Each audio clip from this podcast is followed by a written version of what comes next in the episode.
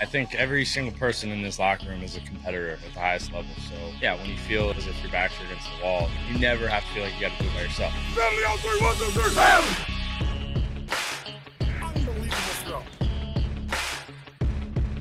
Under pressure. Sacked by Quinnen Williams.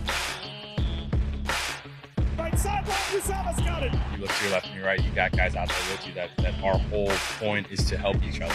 This one to Mims.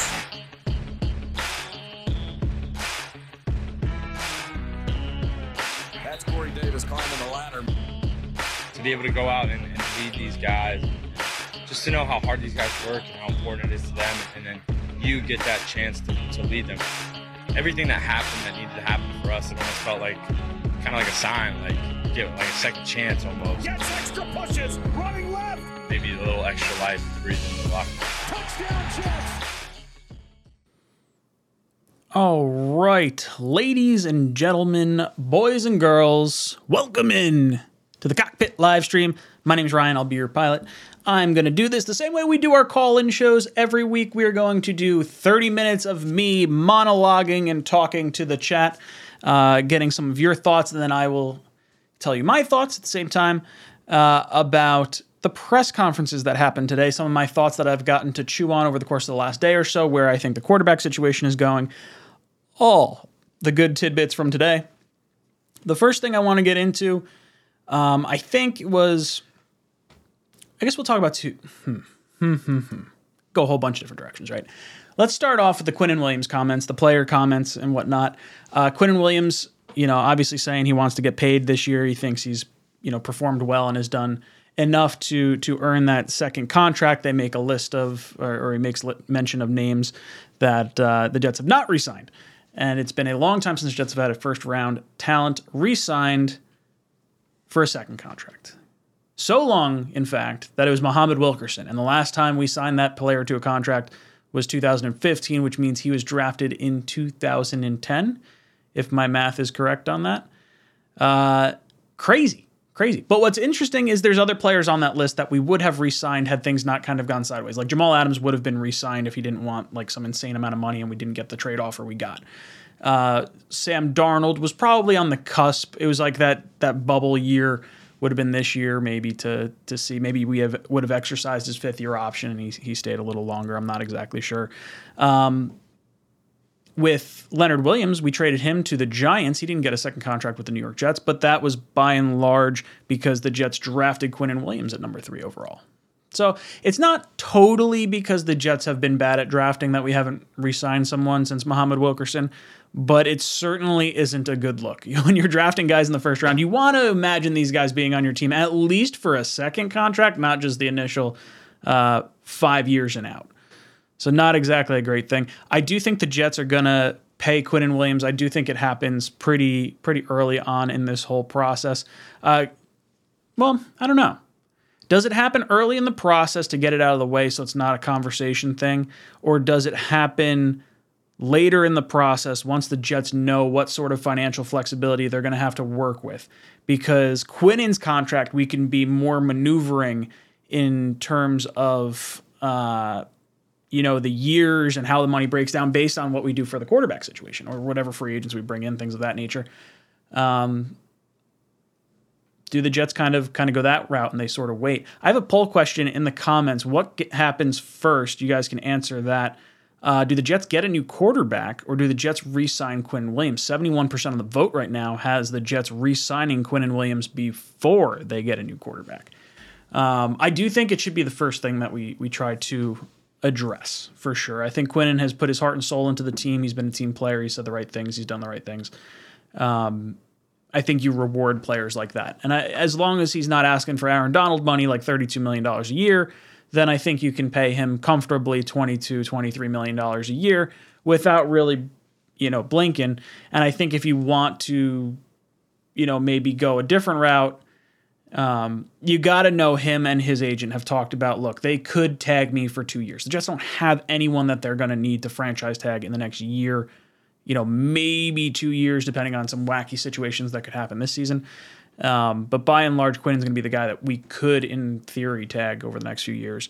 So for his fifth year option plus the price of his next two franchise tags, that should be the baseline negotiation for at least a three year contract that that Quinnen's looking on. So if I'm Joe Douglas, I'm saying, okay, you know, let's call it nine million next year, uh, twenty some odd million, twenty some odd million, whatever the, the tags work out to be. I mean, it may work out to be where it's right at that number. Maybe he's just like, hey, look, we've got you by the balls for three years. Let's be real. We're going to make you the highest paid, you know, defensive tackle other than Aaron Donald. Like, we want to get this done. You want to get this done. We think the money makes sense.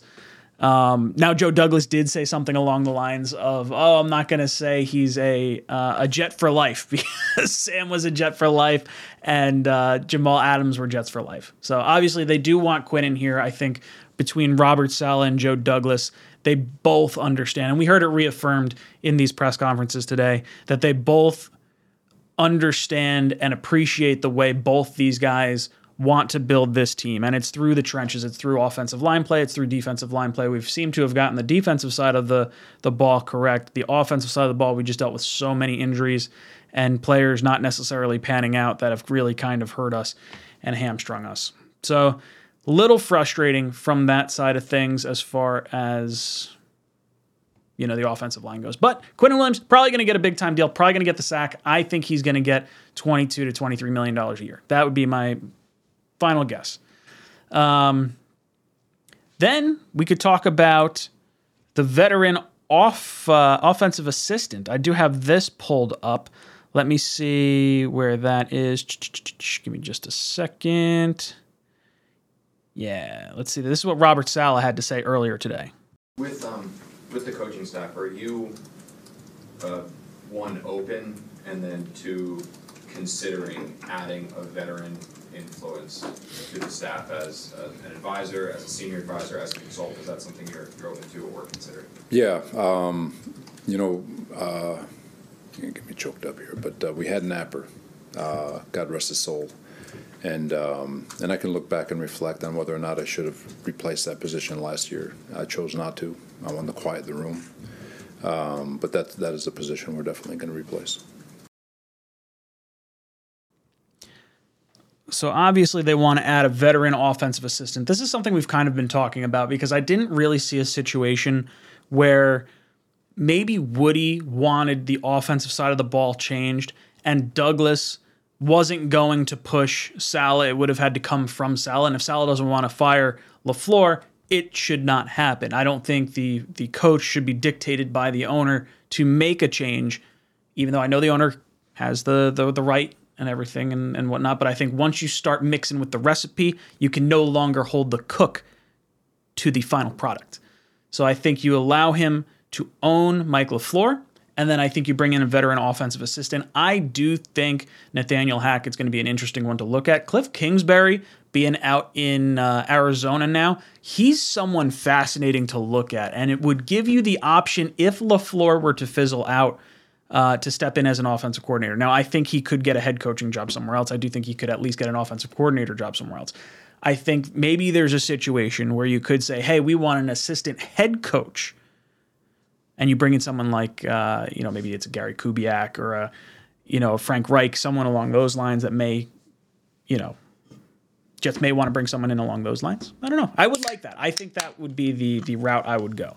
The assistant head coach that could have maybe a little I don't know. You don't want to make LaFleur a lame duck, though. That's the only thing. But you want to see the offense start ticking. So maybe someone that could provide some offensive calling prowess and some creativeness. I think that's where they're, they're probably headed. I'm all right with that because based on how I've seen the offense go, LaFleur has gotten guys open. I'm not upset with how Mike LaFleur has developed this offense. I think I'm more upset with how the quarterbacks have performed in the offense and how Mike LaFleur maybe has not, I don't want to call it dumbed down, but has not, it doesn't seem like he's made it easier for the guys. Like, I feel like if I was Zach Wilson, I'd be running RPOs all day. Like, just dumb down the offense so he can use his athletic gifts. But it does seem like they, uh, they understand the offensive side of the ball was an issue. A lot of it was hinged on the the injuries. They did make note of that. Uh, Chris and Blitz, I will get to your comments in just a second. I just want to finish up uh, my thought process on these press conference things. Um, they did. Uh, where was I on this? the offensive assistant, the quarterback situation. They did have Zach's back. I think they're they're committing. They're saying uh, you don't give up on talent. Don't give up on talent. Zach Wilson has a ton of talent, and you, you can't give up on him. You got a guaranteed contract anyway. It would be silly to move on from him when he's at his lowest trade value anyway. I am firmly in the camp of Zach Wilson will be here for the 2023 campaign. Now, I don't think he's going to be the starter, but I don't think he's going to be a third string guy. I think what's going to happen is Jets are going to bring in a veteran quarterback. I don't think it's going to be someone named Mike White. Um, but I do think we bring in a veteran quarterback. I think we have Zach Wilson back that quarterback up because I think that's what we're we're kind of at at this point. We got to see him play, and then you might maybe bring in like a drafted guy, someone in the middle rounds, third, fourth, fifth round. I like Tanner McKee from Stanford. He's someone I'd keep an eye on. I think there's some high upside there, maybe not full recognized potential that was hit in college. Um, someone to to consider. Jimmy Garoppolo. I feel like as we we shift over to these the quarterback conversation in 2023, Jimmy Garoppolo feels like the perfect answer for the New York Jets at quarterback. And you know, the the connection with the offense is there. LaFleur does not have to develop a quarterback. Maybe there's a situation where Jimmy G is in the room and now that is helping Zach Wilson. I think if you bring in a vet quarterback like Jimmy G anyway, it allows Zach Wilson to then go under the wing of our offensive assistant that we're going to wind up bringing in and then maybe have more close working relationship there as well. Basically, all hands on deck here.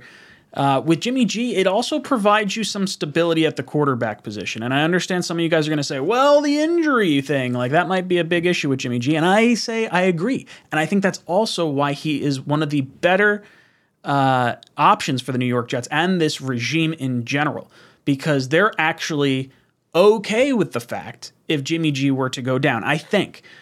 Now, obviously, you want to see Jimmy G play all 16 games because I think you're going to be in a really, really good spot if you get a full season or all 17 games because you're going to be in a really good spot if you have Jimmy G play the full season with this defense, with a revamped offensive line, all that good stuff. If Jimmy G does not do the whole season, you get to see Zach Wilson, which is exactly what, just co- what this coaching staff wants to eventually see anyway. Now, a lot of that's going to depend on what kind of contract you're going to have to give Jimmy Garoppolo. There's going to be a lot of competition for him. Does he go to Vegas? Go back to uh, his former offensive coordinator in Josh McDaniels? Throw to Davante Adams? Have Josh Jacobs in the backfield? That feels like a, a really attractive location if I were him. Remember, Belichick and uh, McDaniels did not want to give him up. They wanted to get move on from Tom Brady. So I could see McDaniels bringing in Garoppolo, drafting his guy, and having uh, Jarrett Stidham be the backup. So that way, whatever guy they have really can sit and learn. That's potential. What happens with Tua?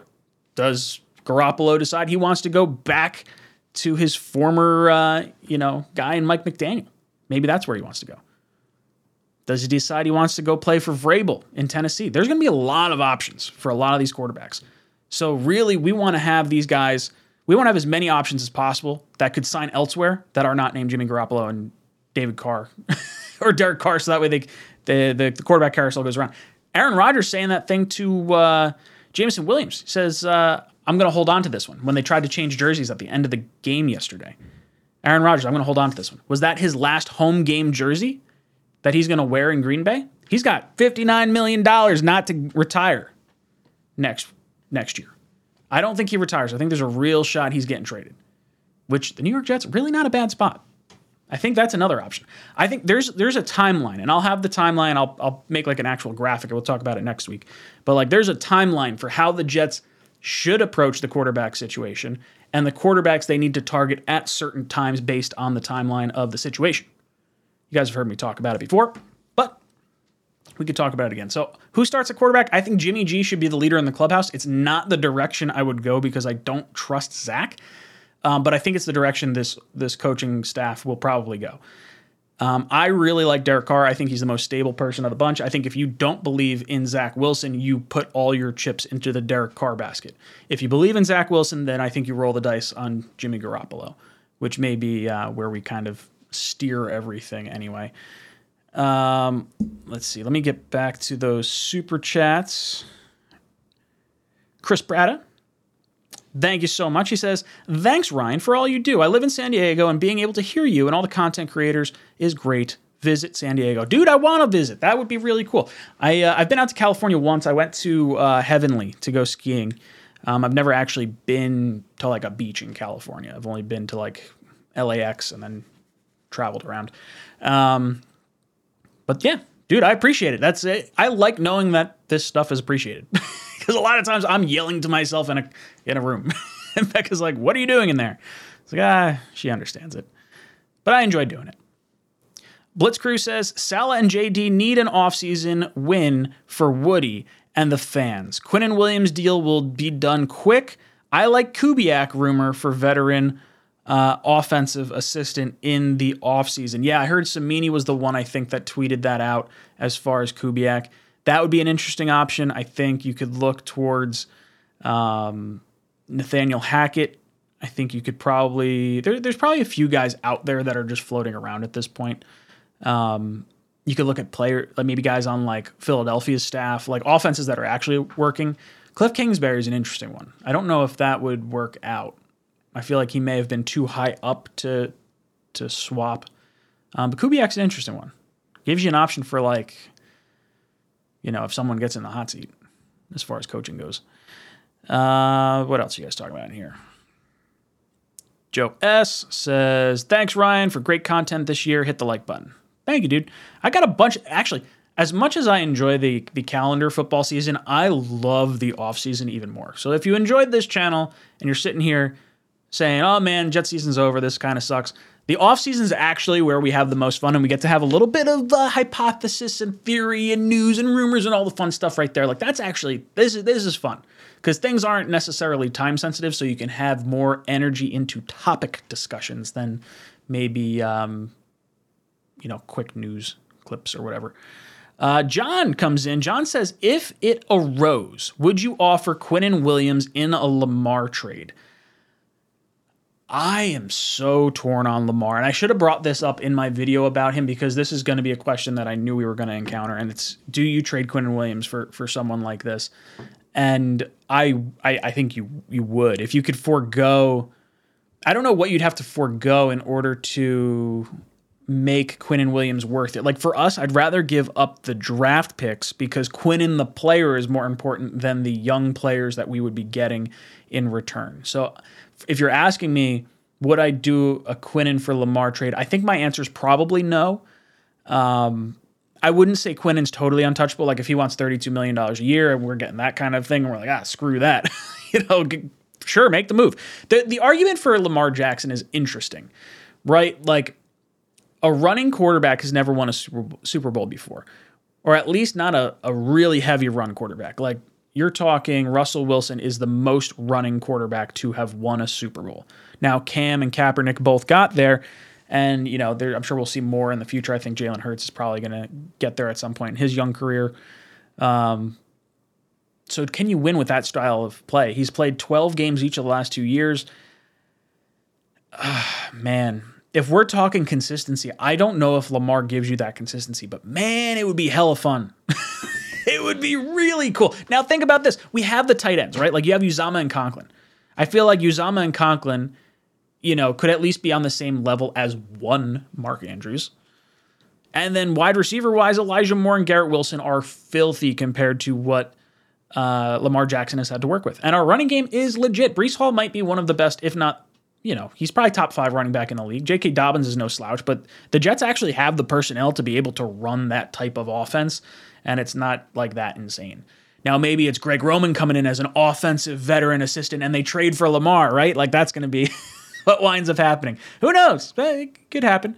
Uh, but Lamar would be exciting. It really would. I don't. That doesn't strike me as a Douglas move unless they really feel. If they miss on Carr, they miss on Garoppolo. They don't think Rodgers is realistic. Then I think they try to swing something for Lamar. There's there's a lot that goes into this. Um, not an easy conversation to have. Uh, Green Empire Lawn Care says, What would you do if we end up getting Lamar? Okay, if we end up getting Lamar, what are we saying that contract was worth? Are we gonna let's let's call it uh want to call it the Watson deal, right? The Deshaun Watson deal. I believe it was three first round picks. Was it three first, two second? No, I think it was three firsts, a third, and a fourth. I think that's how it, how it wound up working out. Would I give up that for Lamar? Yeah, I think I would. I would. The quarterback position is so hard. We haven't really shown a way to. I don't know, man. The con- the contract's the one that really irks me. Like if if Baltimore, who I consider to be a smart organization, is not is not paying Lamar, that that speaks something. But it's so hard to find a quarterback. Why would I like even turn my nose up at the idea of possibly getting Lamar? I don't know. Man, he's exciting. I think I would want someone else to go after Lamar. That would be probably where I fall on this. If Joe Douglas goes for it, I'm all on board.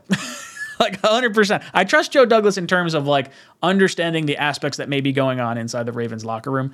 Um, Lamar's an interesting one for me, though. I think I'd rather go a different direction. We'll see. I guess I can go to the phones. I got to figure out how to make the phones work because because you guys are going to hear me in here and I don't hear you. Let's see if these headphones are. Did I get my Bluetooth headphones working? Probably not. I tried to set this up earlier. I didn't do it.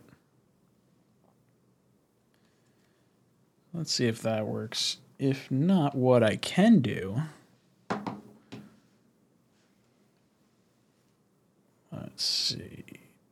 Do, do, do, do, do. I don't think I can put those in my headphones.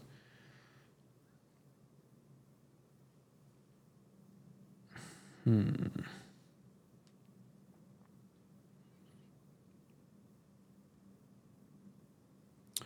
Let's see. I should be able to control the output. Oh, wait. I guess those headphones were just dead.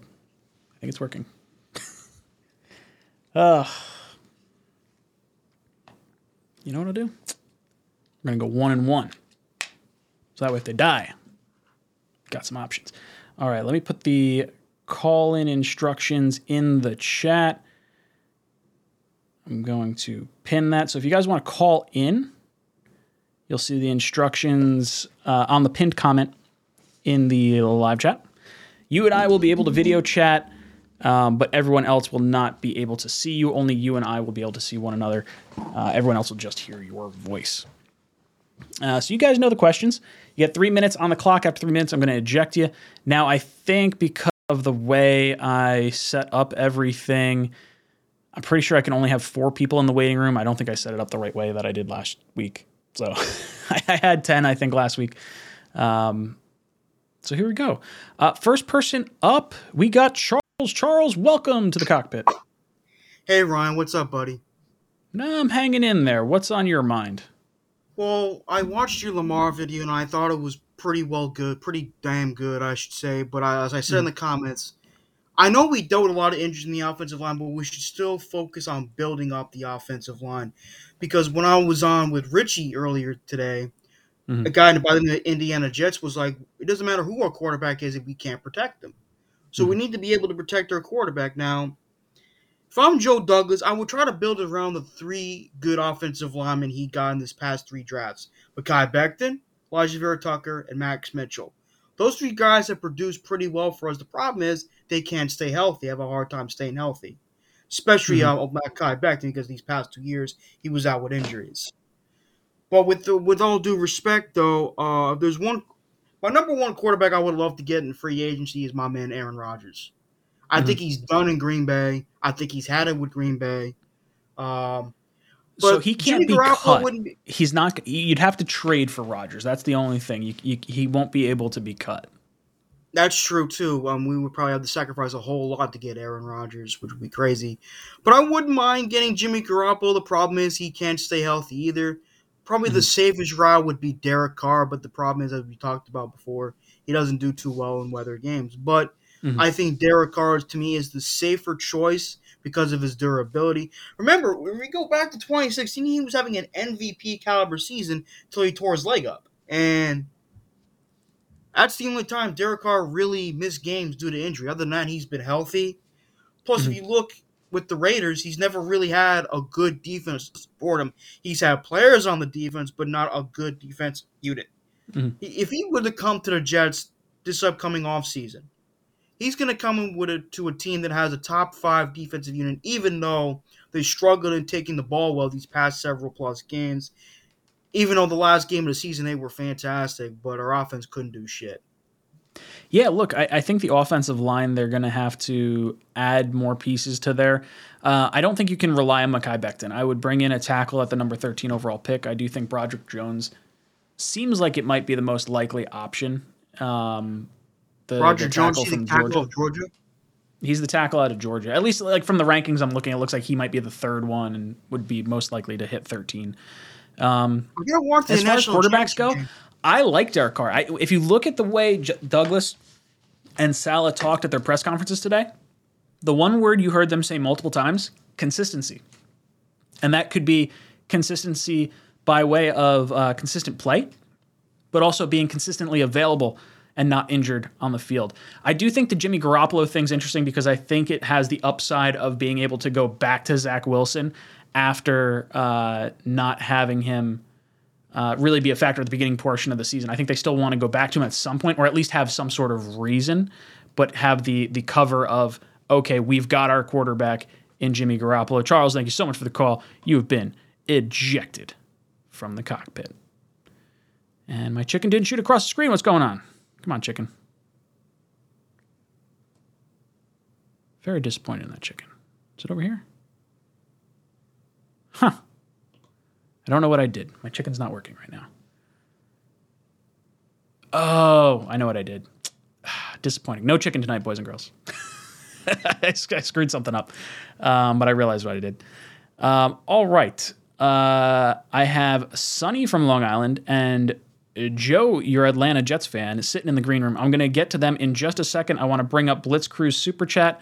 Uh, Blitzcrew comes in and says, Playoff talk past September was weird to me. Offseason talk is back in the comfort zone. Lamar would be healthier if he had the tools we have. He wouldn't have to take so many risks. We would be in the Super Bowl or in Super Bowl talks for at least three years. That's kind of the thinking behind Lamar in my thought. Like, if you're gonna blow your wad, like just destroy the salary cap for the th- for three years, while you have all your young guys, your core guys that you consider the the main staple parts of your team, while they're on rookie contracts, why not? Like just have at it. We've got the tight ends, we've got the running back in Breece Hall. Like we can we can set up an offense for Lamar Jackson. I just don't know if we have the offensive staff to build it for Lamar Jackson. Like if you could pull Greg Roman over from Baltimore, who worked with Joe Douglas as an offensive line assistant, uh, you know, back in his time in Baltimore, maybe those two guys come over and you have Lamar. It's interesting. It's an interesting thought process when it revolves around Lamar. And him being healthy is interesting. And I do think his play style, oddly enough, while I say holding on to the ball usually generates more sacks, that's more so with Zach Wilson as opposed to like Lamar Jackson.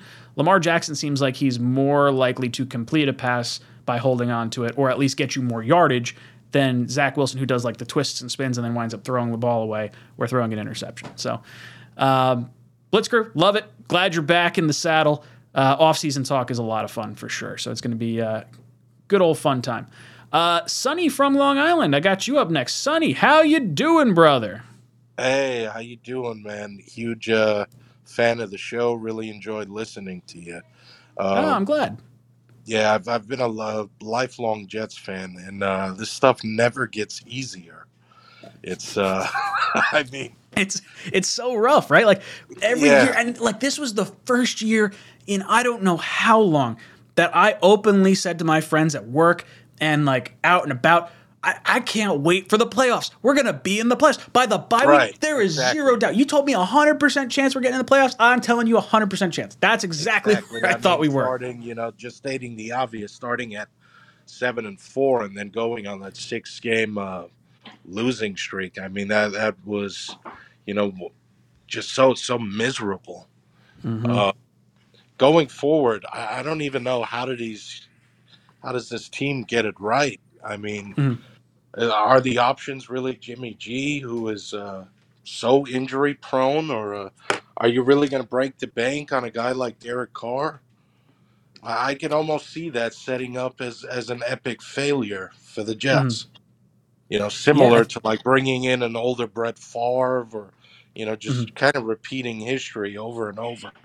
And then meanwhile, what makes this stuff worse, even though Trevor Lawrence didn't play particularly well in that in that game versus the Titans, you Mhm. kind of just see it all come together for them. They get their guy, they got the right coaching uh, staff in place. You know, there's a lot of great people in that organization, and then they they're able to to get Lawrence, and here they are. Last year, the worst pick at the first pick in the draft, and now they won the division. Sonny, I'm not a fan of you right now. You're making me feel terrible about myself. that damn Jets Rams win. That friggin' Yeah. Braden Mann should have been fired from this team the minute he made that tackle. That oh, dude, I came on here live after that Right. tackle and was just distraught. I and that's remember. why. I watched this you. is why the number one pick was a lock. Number two pick, not so much. Yeah. yeah, uh, amazing, man. I, uh, Zach looks broken. I, I don't know if they can, uh, you know, get that fixed. I don't know what it is. I Mhm. guess if you could sit a year behind a veteran, maybe that helps him out. Uh, but realistically, I don't, I don't see him putting it together here with the Jets. Yeah, I think if if they're serious about n- not giving up on Zach, then I think you're going to see them go the direction of Jimmy Garoppolo because I think his injury history does provide that glimpse of like, oh, Zach could still be a, an option for us. I think if you go Derek Carr, you're probably eliminating Zach from the conversation. Right. Um, if you go a few different directions, like you could go Brady, you could go Rodgers, and and have those conversations as far as like, okay, Zach could be the quarterback after next year because I do think both play another year. I agree. I agree. Is there a vet quarterback you prefer us to go after? uh, Tom Brady or Aaron Rodgers, which is a pipe dream? I don't know. I as weird as it sounds, or maybe it's not that it sounds weird. I really think the Jets have a pretty realistic shot at getting Aaron Rodgers. But like I said uh, earlier in this stream, there's there's like a timeline that they're going to have to follow, and it you know it starts with Derek Carr, February Right. fifteenth. That's that's when he gets released. He'll have a month before March fifteenth, which is when the tampering period starts. So you you have a month to know where Derek Carr is going to go. So did you Right. swing and miss on him? Okay, now you move on to Plan B. Jimmy Garoppolo. He becomes a free agent March 15th. You know, you have you could negotiate with him during that legal tampering period. You don't get him. Maybe now is when you go back to Mike White and you say, "Hey, we want to resign you as our backup. It's going to be you versus Zach." And then as you go down the line, maybe you get to the draft, you decide maybe it is Lamar Jackson. Maybe we're we're going to take a, a mid round pick at quarterback. Then you get to June 1st, and that's when you start talking Aaron Rodgers, Jordan Love. That would be the moment in time that one of those two guys will be moved. And I think Jordan Love is going to make a, a push to be a starting quarterback. So unless there's some sort of like handshake deal that they could trade Aaron Rodgers later on, so that way it doesn't impact cap and whatnot, um, or Aaron Rodgers foregoes part of his guarantee to facilitate a trade earlier in the offseason, maybe that's something that he considers doing. But Sonny, thank you so much for the call. You've been ejected from the cockpit. Uh, I got Joe, your Atlanta Jets fan, Juan, Lima Bean, and Armani AD. Give me one second. I just want to pick up Chode uh, Uglis, super chat. Uh, he says, Why would Lamar play for a beaver faced troglodyte in my, like Mike LaFleur, uh, who wouldn't figure, uh, who couldn't figure out to call an RPO play for Wilson? There's nothing about this staff that's going to be enticing. They're clowns. Um, I would say he has 245 million reasons why he would want to be a New York Jet if he became a New York Jet or was possibly offered that. I don't think we're going for Lamar Jackson. I would be very surprised if it actually wound up happening. Um, I don't think Douglas is going to give up those kind of draft picks, but I think you would have to bring in an additional coach that could help you with uh, an offense for Lamar. But let's jump over to our next caller. We've got Joe. You're an Atlanta Jet fan. What's up, Joe? What's going on, man? I am Uh, hanging in there. the end that we, not the end that we expected, but Right? Yeah, it didn't really pan out the way we had all planned. So, what are your thoughts on some of the comments that were made today? What are your thoughts on the Jets, you know, quarterback situation moving forward? What, what's your assessment? all right. So let's get straight to it. Uh, yeah, we should hop on that. Uh, Quinnen Williams resigning ASAP. I think the twenty-three uh a year deal will be perfect. Twenty-three to twenty-six uh million year. You know. Mhm. And uh, for us, the quarterback, that's where uh, the dream is to get Aaron Rodgers. That's Zach Mhm. Wilson's idol. If you really behind Zach Wilson, why not get his idol? Like you have this is the perfect chance to get Zach Wilson's idol. You really care and Mhm. love about this quarterback, and you behind him, and you going hell and high water, however it is. You want to get Aaron Rodgers.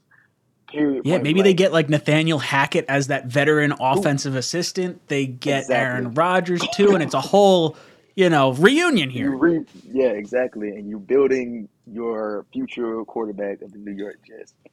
Period. Point blank. Like that's the smartest move in franchise history, I believe. like we really like all in about Zach Wilson.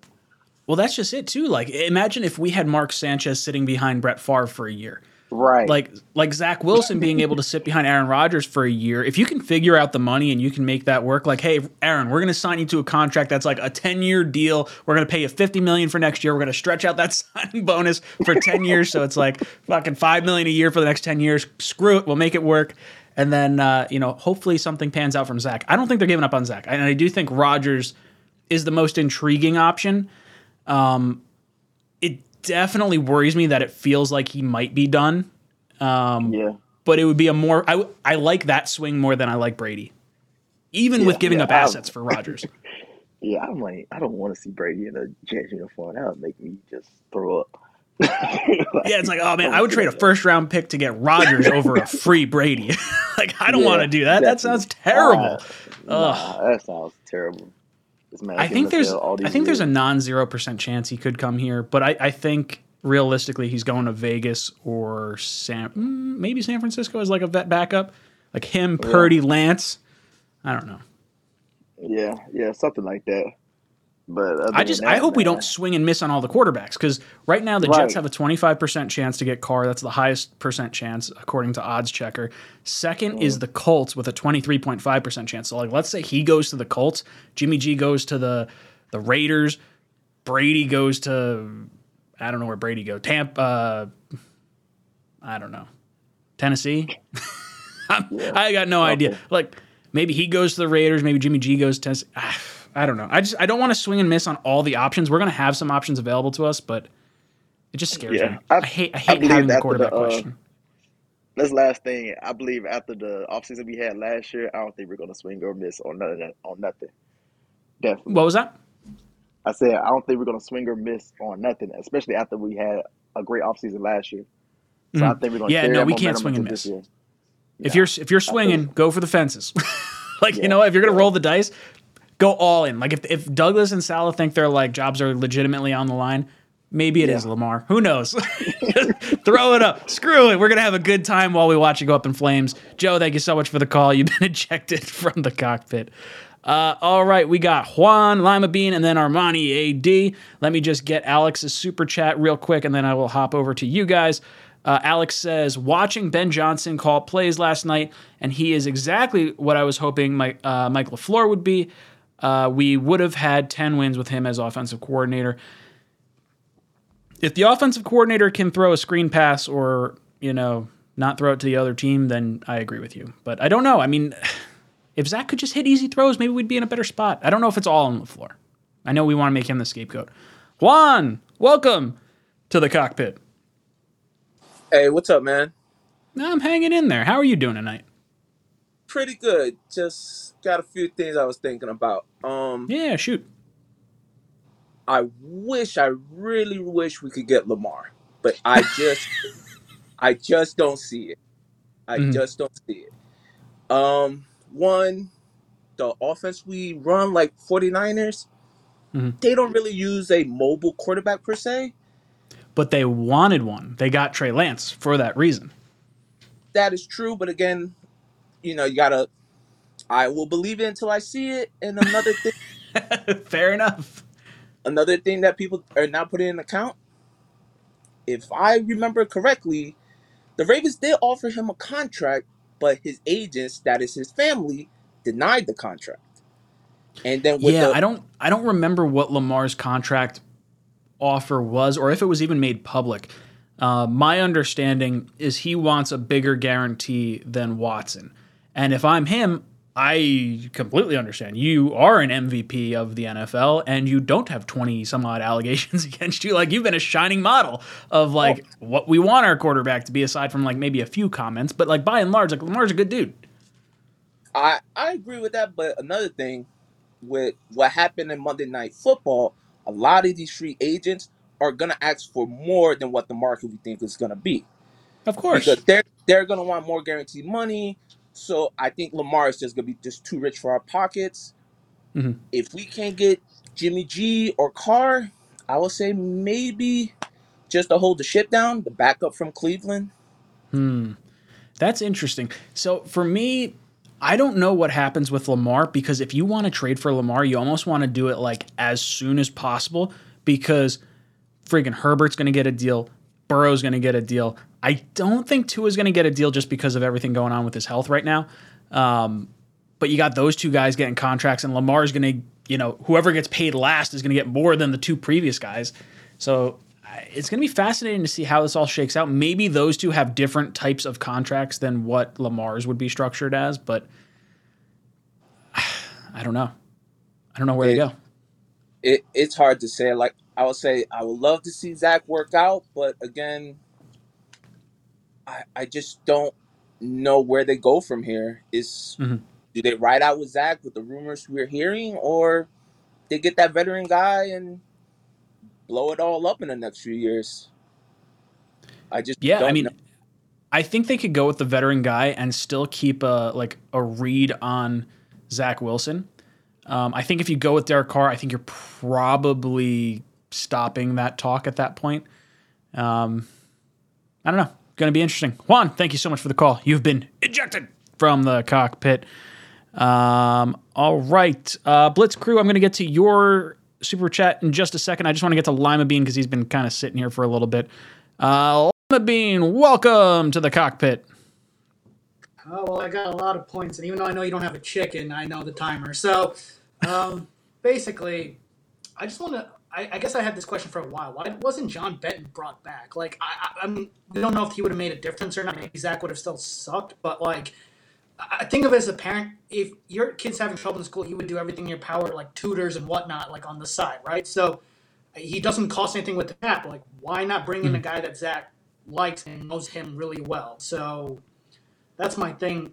And as for offensive like experienced guy, how about Frank Reich? You think that's a possibility? Like you know, I think I think Frank Reich's a possibility if they want to offer him like an assistant head coaching job. I don't know if he's just going to take like senior offensive assistant or something like that. I mean, maybe he will. I would be all about it. I think he's a good quarterback coach.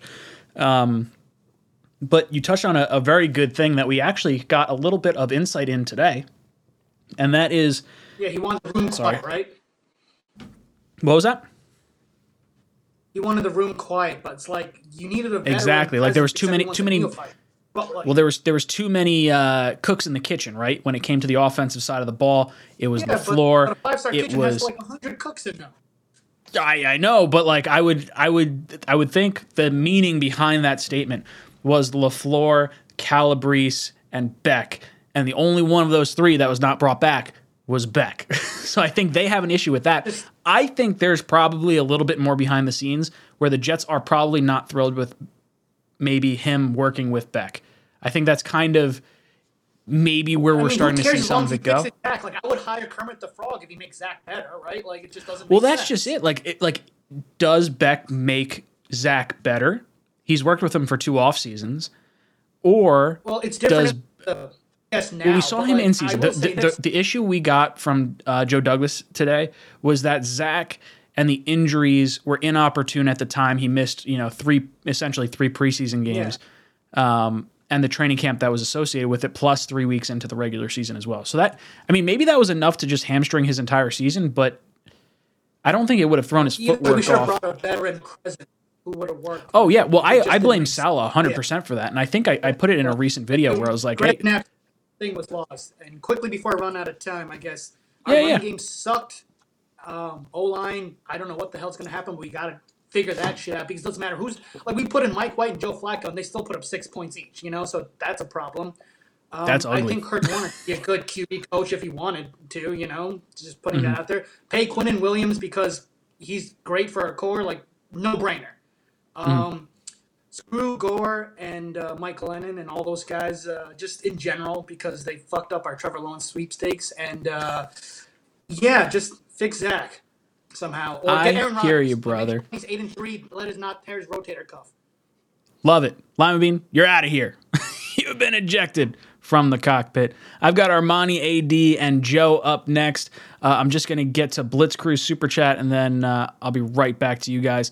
Uh, Blitzcrew says Any chance Aaron Rodgers tells the Packers he will negotiate, renegotiate uh, with a new contract with the team he picks? Packers avoid dead cap money uh, and get something from him rather than retire.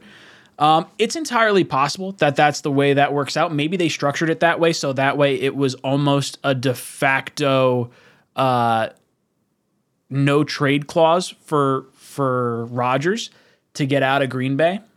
That's interesting. I hadn't thought about that. I have seen people talk about him or the team maybe talking to him about not getting his guarantee in March, which is what triggers like the really massive cap hit. If he's willing to waive that and facilitate a trade, I think there's a very high chance that he winds up being a New York Jet. If he can make that money work and it doesn't hurt the Packers, because the Packers are going to want to go on to Jordan Love. They traded up for Jordan Love at one point. I think they're probably, it feels like they're tired of Rodgers, even though they gave him the deal last year. Um, I don't think Rodgers is going to retire. I don't think he can really like leverage it, but he might be able to say like, "Hey, look, we can save a whole bunch of money on your salary cap if I forego this guarantee and get something from a from a new team." So who knows? I'd like to see it. I think there's a I think there's definitely a possibility if Rodgers can work with the contract. Because I do think there's value in having a Super Bowl caliber quarterback for next year, but then going back to the option of having Zach. Um, I think there's value there for sure. Uh, all right, Armani AD, welcome to the cockpit, Ryan, what's going on, man? dude. I'm hanging in there. How are you doing tonight? I'm doing good. I'm doing good, man. Happy New Year, by the way. Ha- Happy New Year to you as well. Where about you calling from? Y- y- Yeah, I'm wearing my uh, Chad Pennington. You know, Love school. it. Love. I got my Chad Pennington jersey in the closet over there. I have like when I went through uh, high school when the Giants won. They won my senior year and then they won my senior year in college. So I taped over the back of my Pennington jersey and I put Manning on the back because they beat the Patriots both times. well, you know, I, w- I wanted I wanted to get right into it today because I, I, you know, you hear everything online about, you know, should we fire, you know, Mike Lafleur, let him go, and you know, everybody brings up Gary Kubiak, everybody brings up Frank Reich, and I and I, I think about two things. Both of them are 61 years old. Both of Mhm. them started, you know, with respective clubs that had amazing quarterbacks. You know, you Mhm. had Gary Kubiak who started with, you know, back in San Fran, and also he started with John Elway. You had uh, Frank White, who started with you know being in some offensive capacity with the Indianapolis Colts with Peyton Manning. You know, they had time to develop, and they had one of the best, you know, top two, top five, whatever you want to put them at, you know, quarterbacks of all time. So, you know, I feel like you got to give Lafleur more time. You know, you got to Mhm. give him time to develop. Maybe we have him for one more year and see where it works out. And I get it. It's not, you know, nobody really cares for Lafleur being Mhm. there anymore. And I and I get that from, you know, the standpoint of we couldn't score when we got close to the red zone at all. We were just, Mhm. you know, inept uh, when it comes to that. But you know, overall, I feel like give us one more year because if we dump him, you know, how are we going to recruit more uh, coaches in the future? We we have to stop being a turnstile as well too, because people look at that as well too from a competitive standpoint. Do I even want to play with this city? Do I want to work for this city? Because it seems Mhm. like they're just letting people go. Um, as far as Quinnen Williams, you got to re-sign him right away. As far as the Mhm. starting quarterback, I would love Aaron Rodgers. I'm the biggest Aaron Rodgers fan you'll find, but you know, Aaron Rodgers, one day he wants to be the host of Jeopardy, and the next day, you know, he wants to go out into the wilderness and reconnect, like the show alone. Get some So ayahuasca. You know what I mean? You know, like, like you know, I don't, I don't know, but I, I, I do think that our best bet will possibly be Derek Carr. Was I don't think Jimmy G is one that's going to be suitable for us because we're going to Mhm. probably be playing Mike White uh, Mhm. at some point in the season. So I think Derek Carr is our best best bet. I would love Lamar, but I think that you know the Ravens wouldn't be that foolish. They already can see what happened with Deshaun Watson and that whole debacle. I think Mhm. they're going to keep. But your thoughts? Yeah, no, I think uh, as far as offensive assistant, I do want to keep Mike LaFleur for another year. I hope they don't mind up moving on from him. I think we'll we'll hear a little bit more over these next few days. Um, but I would like to hold on to LaFleur. I'd like to bring in an offensive assistant, someone that could be you know, senior offensive guy, uh, could be the, I, don't know, could be a former head coach, could be a former guy that's worked with, you know, within the the Shanahan system in the past. I don't know. I'm sure they got a list of guys somewhere, but I definitely want to bring someone in. I don't want to fire LaFleur, but I'd like to bring in someone that can run an offense that if we have to fire LaFleur, we could then keep that guy as our OC moving forward with the same regime. Because, like you said, I do not like turnover at all. I think there is a very big, uh, like if I'm going into a new position and I see, hey, every two years this regime is getting flipped over, I don't want to go there as a good candidate. Like, so I, I completely agree with you on there. As far as getting Quinnen re-signed, I think it should happen early on. The only reason I think it may wait a little bit is to see where all the chips fall as far as quarterback goes, because I think Quinnen is still a valuable trade chip on his current contract and allowing another team the ability to to dictate what they do with him. I don't think they're going to want to trade him. I think he'll he'll wind up getting re-signed and he'll stay a Jet for a long time. Uh, and then as far as starting quarterback in 2023, Rodgers would be cool. I think the value in Rodgers is that you can move on from him after a year because even though he's been dabbling back and forth, you say, "Hey, we want you for a season. We'll we'll sign you for one year because we want to go back to Zach Wilson after this. Let's try to win a Super Bowl one year before we like sacrifice too much of our salary cap." And like, I like that for a mentorship role. I, I like that. I can go with right, that. like that's okay. Like I'm I'm here for the one year Super Bowl caliber quarterback vet as opposed to like you know maybe some other options. Like I don't know if Minshew's really a realistic target or you know oh man if we wind up with like Andy Dalton or something like that and it's like Andy Dalton with Zach backing him up, I'm gonna go on a It's Joe I Flacco all over again. That's all. I, am gonna be jumping out my window. I like, I'm not watching that. You can't talk me into Andy Dalton. Armani AD, thank you so much for the call. You have All right, been man. ejected from the cockpit. Uh, Joe and Captain Savage, you guys are up next. I just want to get to uh, three comments real quick, and then we'll get back over to you guys. Uh, Alex comes in says when Zach was talking about making people's lives hell, he was really directing that all at us, us poor Jet fans who had to watch him the last two years. Ugh, that's brutal. I know where you're coming from, brother, because it's been a rough go about it. I uh, I definitely have not liked what I've seen from the the whole Zach experiment to this date. I just want to see him operate within the offense. That's all I want to see. Uh, T Willie dropped in with his 21 member, 21 month member super chat. Says I kind of want to get Carr and keep Wilson. I think if they they go after Carr, there's probably more of a realistic chance that they don't hold on to Wilson, unless the here's the unless, and I've been saying that Carr is gonna be a free agent, but if the Jets think they're not gonna get him, and he wouldn't mind playing here, and there's a situation where the Jets can give up something, some sort of package of players and picks to get him and Davante Adams, because now you have, and, and you would take him on this contract because then you would have Carr for a year. And then maybe there's a situation where you decide, okay, after next year, we decide if we're going to lock in Carr for a new long term deal or if we're going to uh, move on with Zach Wilson. I don't think that's the case. With Carr having a, a fully guaranteed or a full no trade clause, he can dictate what happens. If he thinks he can go to New York with his best buddy, maybe he okays a trade then. That's an interesting thought process. Um, but I don't think, uh, I think he winds up being a free agent um, but yeah, I would totally. Carr and Wilson, sure, all about it. Uh, and then Dante comes in. Dante says, "To me, the only answers are either Carr, Rodgers, or Lamar Jackson. Jimmy G is too injury prone. Wilson is bad. White is a great backup uh, quarterback. Mike LaFleur should go. Reich is acceptable. I'm down for Kingsbury as OC." Yeah, if they were to move on from LaFleur, Kingsbury and Reich are interesting options that have high upside that have seen we've seen like good quality quarterback play from. Um, as far as Rodgers, Carr, and Jackson, I like all of them. Jackson probably the least so because of the like how crazy that cost is gonna gonna be. Jimmy G being injury prone, I'll stand by this all offseason. That is almost seen as a pro, I think, for the New York Jets. Um, I don't now. I think there's going to be a, a dollar amount that we consider not signing him because of that injury prone level, but I think the option to be able to go back to Zach is still very much in the back of this regime's mind. If it's not, then I think you re-sign Mike White and you trade Zach Wilson. Um, but otherwise, Zach will be the number two quarterback, and they would probably not feel bad about going back to him at some point. So Dante, thank you so much for the super chat. Uh, all right, we got Joe coming in. Joe, welcome to the cockpit. Hey, Ryan, how are you? I can't hear you right now. Is your microphone on? Oh, you're really low.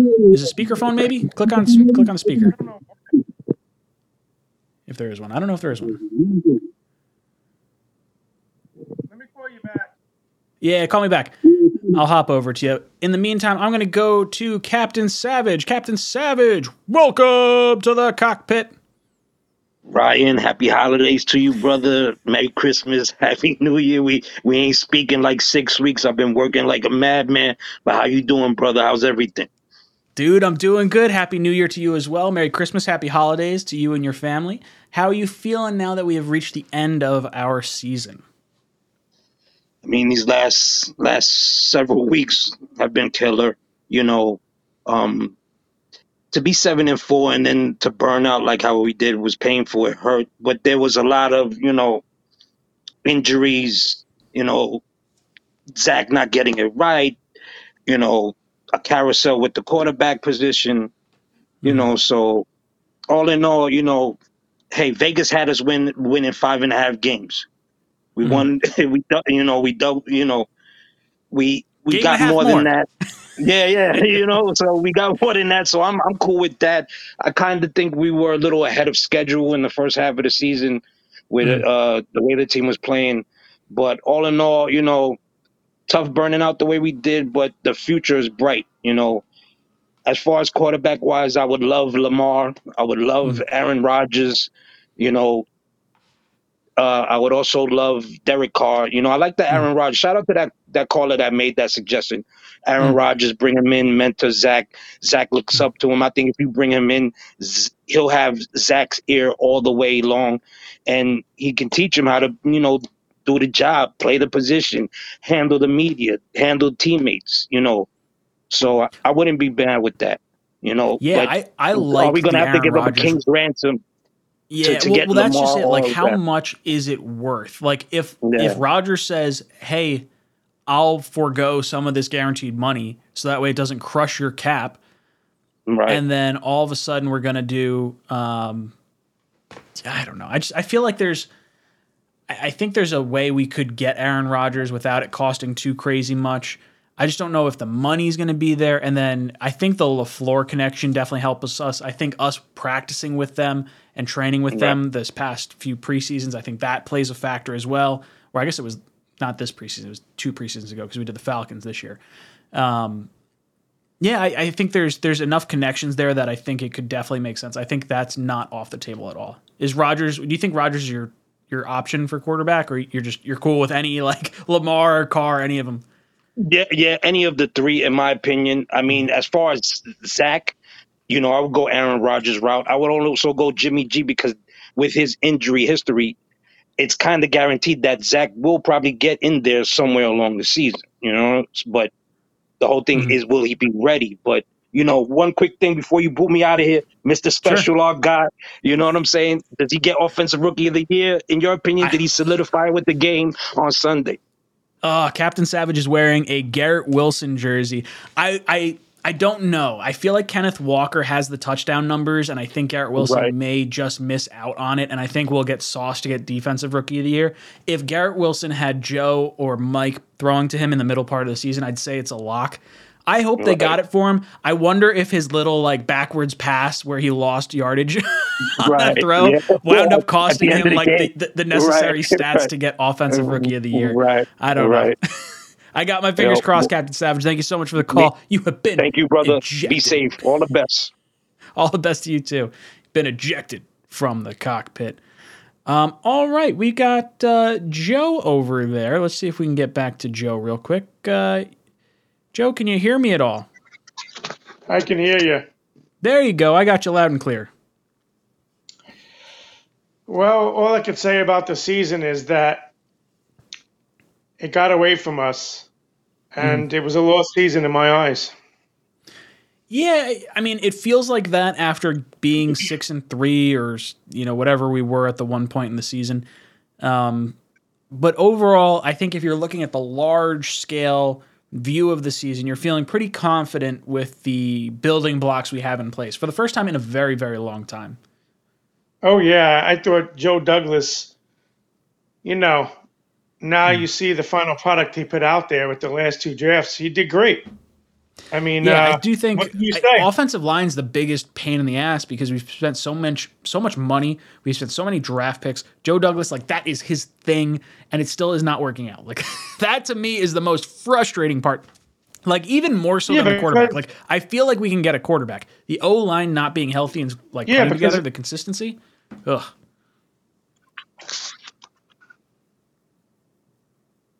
Yeah, you're right. I mean, mean, you know, injuries happen in the NFL. It's part of the game, so you have to live with it. I'm a little Yeah, for sure. disappointed though that uh Mekhi Becton got hurt two years in a row. You know, Yeah, I mean we're talking like nearly. I got to three say this though. This whole thing with. Lamar Jackson. Mhm. Yeah, go on.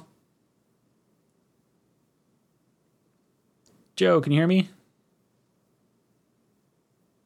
Uh oh. Sorry, Joe. You're gone. Uh, Lamar Jackson. It sounds like he's not too happy with Lamar Jackson or doesn't think it's going to happen. One or the other. Who knows? Let's see. I'll scroll back through the chat. We'll go through uh, a few comment questions that you guys are going through. I don't have anyone in my uh, my little call in log, so if you guys want to call in, you'll uh, you'll get through most likely.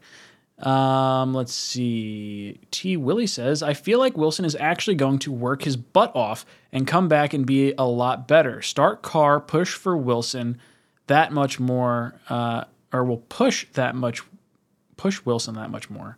Have him sit behind and learn the ins and outs of the system. I just don't know if you sign Derek Carr and like it makes sense. Like I think Derek Carr's going to opt out of his deal, and I think he's going to get probably like a three-year, hundred million dollar contract. And at that point, you're not keeping Zach Wilson. I don't think. I would be very surprised. I think in that situation, if you get Derek Carr before free agency starts, then I think you sign Mike White and you actively start to discuss trading Zach Wilson at that point. Um, because if you're signing Carr for three years, unless you're trading Zach in some sort of package, I don't know. It's a weird situation. Um, but I do like having Zach sit and learn. Um, Finger Lakes Jet fan says bring in uh, Jim Bob Cooter as OC just for the name. Stafford liked him. Yeah, I heard there was rumors about Stafford coming to New York because he might, may want out with uh, Sean McVay possibly retiring. Who knows? Who knows? Uh, Harlan Abrams says Adams wants to stay in Vegas. I do think Adams wants to stay in Vegas because he grew up near that area, if I'm not mistaken. I think he does want to play with Carr more than Vegas necessarily. Um, but I think he's willing to stay in Vegas for the right quarterback. Like I think he'll stay there for um, Jimmy Garoppolo. I think he'll stay there for uh, Tom Brady. I think he'll, you know, any any number of guys. I think it's definitely possible. Um, let's see. Damon Allman says Wilson is staying in 2023 no matter what, unless he's traded because of dollars. 24 is the first time they could consider moving on from him. Uh, they, I've said this for a while. They can move on from Zach Wilson after June 1st. I mean, they, they could do it now, and you just have to allocate money in a contract to another player into 2024 because his cap hit would hit you in 2023. So it's it's just playing with numbers more so than anything else. But I get what you're saying. His cap hit, if traded prior to June 1st, would be higher. It would be like 20 million dollar cap hit this year instead of a, like a 10 million this year and a 10 million next year. Um, but if you if you trade him after June 1st, it then splits his cap hit. So that way you have the 10 million dollar cap hit now, and then you have his the rest of the cap hit, you know, as if it were the following season. So Jets could do it after that point. I think it could make a lot of sense. If it were me, I would fluff his trade value up in preseason, um, because you're not going to get a whole lot for him right now. And I do think you want to send him to a team during training camp so that way they can get him up to speed a little bit and see him through an entire season next year before they have to make a, a decision on his fifth year rookie contract, uh, his fifth year option, which is, has to be made after next season. So uh, a few things to consider. Uh, let's see.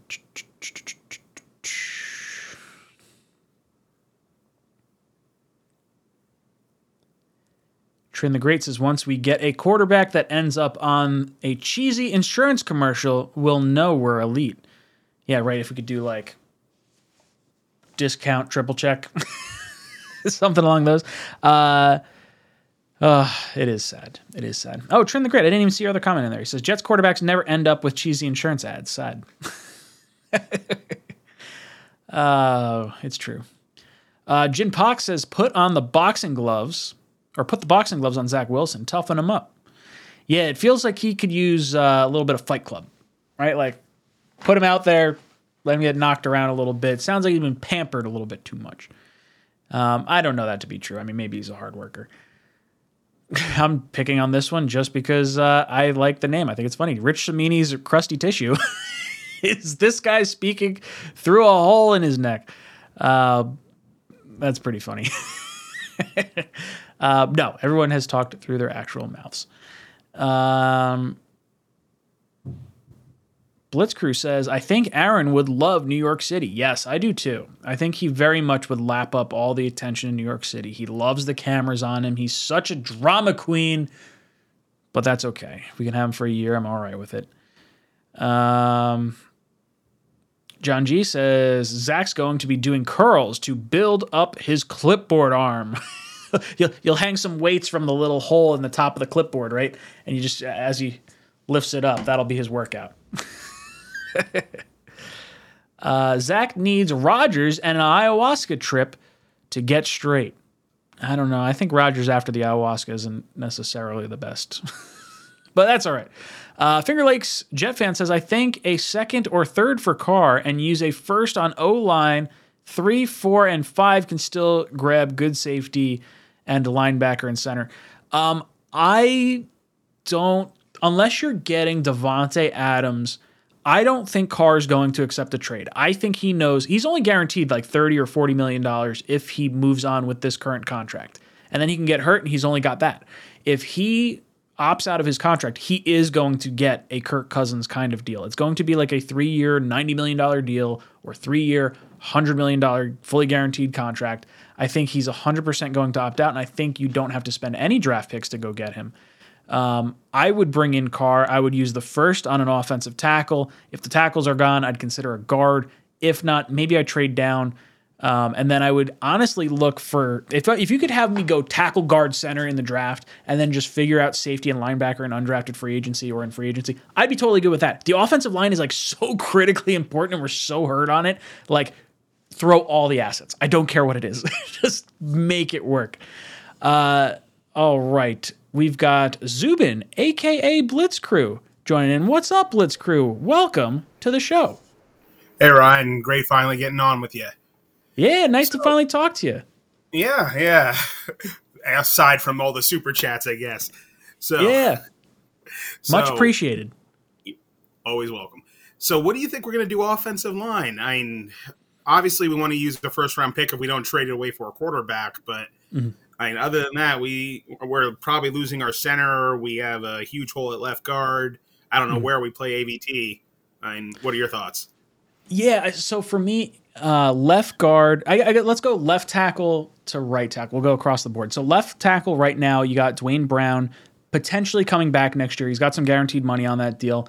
He's got to have surgery in the offseason. Does he want to retire? What winds up happening with him? I think that's, you know, he's an option for us for next year if he if he decides to come back. I think at left guard you have Tomlinson there for another year. You're just kind of stuck with him, which like kind of sucks for his contract because he has been horrible. But I think you're kind of stuck with him for another year. I do think you have to draft his backup because you're going to have to replace him probably after next year unless he just gets it together. Uh, center with McGovern's interesting because I would like to bring him back. When I was doing a little bit of research, I started working on my mock offseason, my my 1.0, and McGovern's listed as a $12.7 million market value or market rate.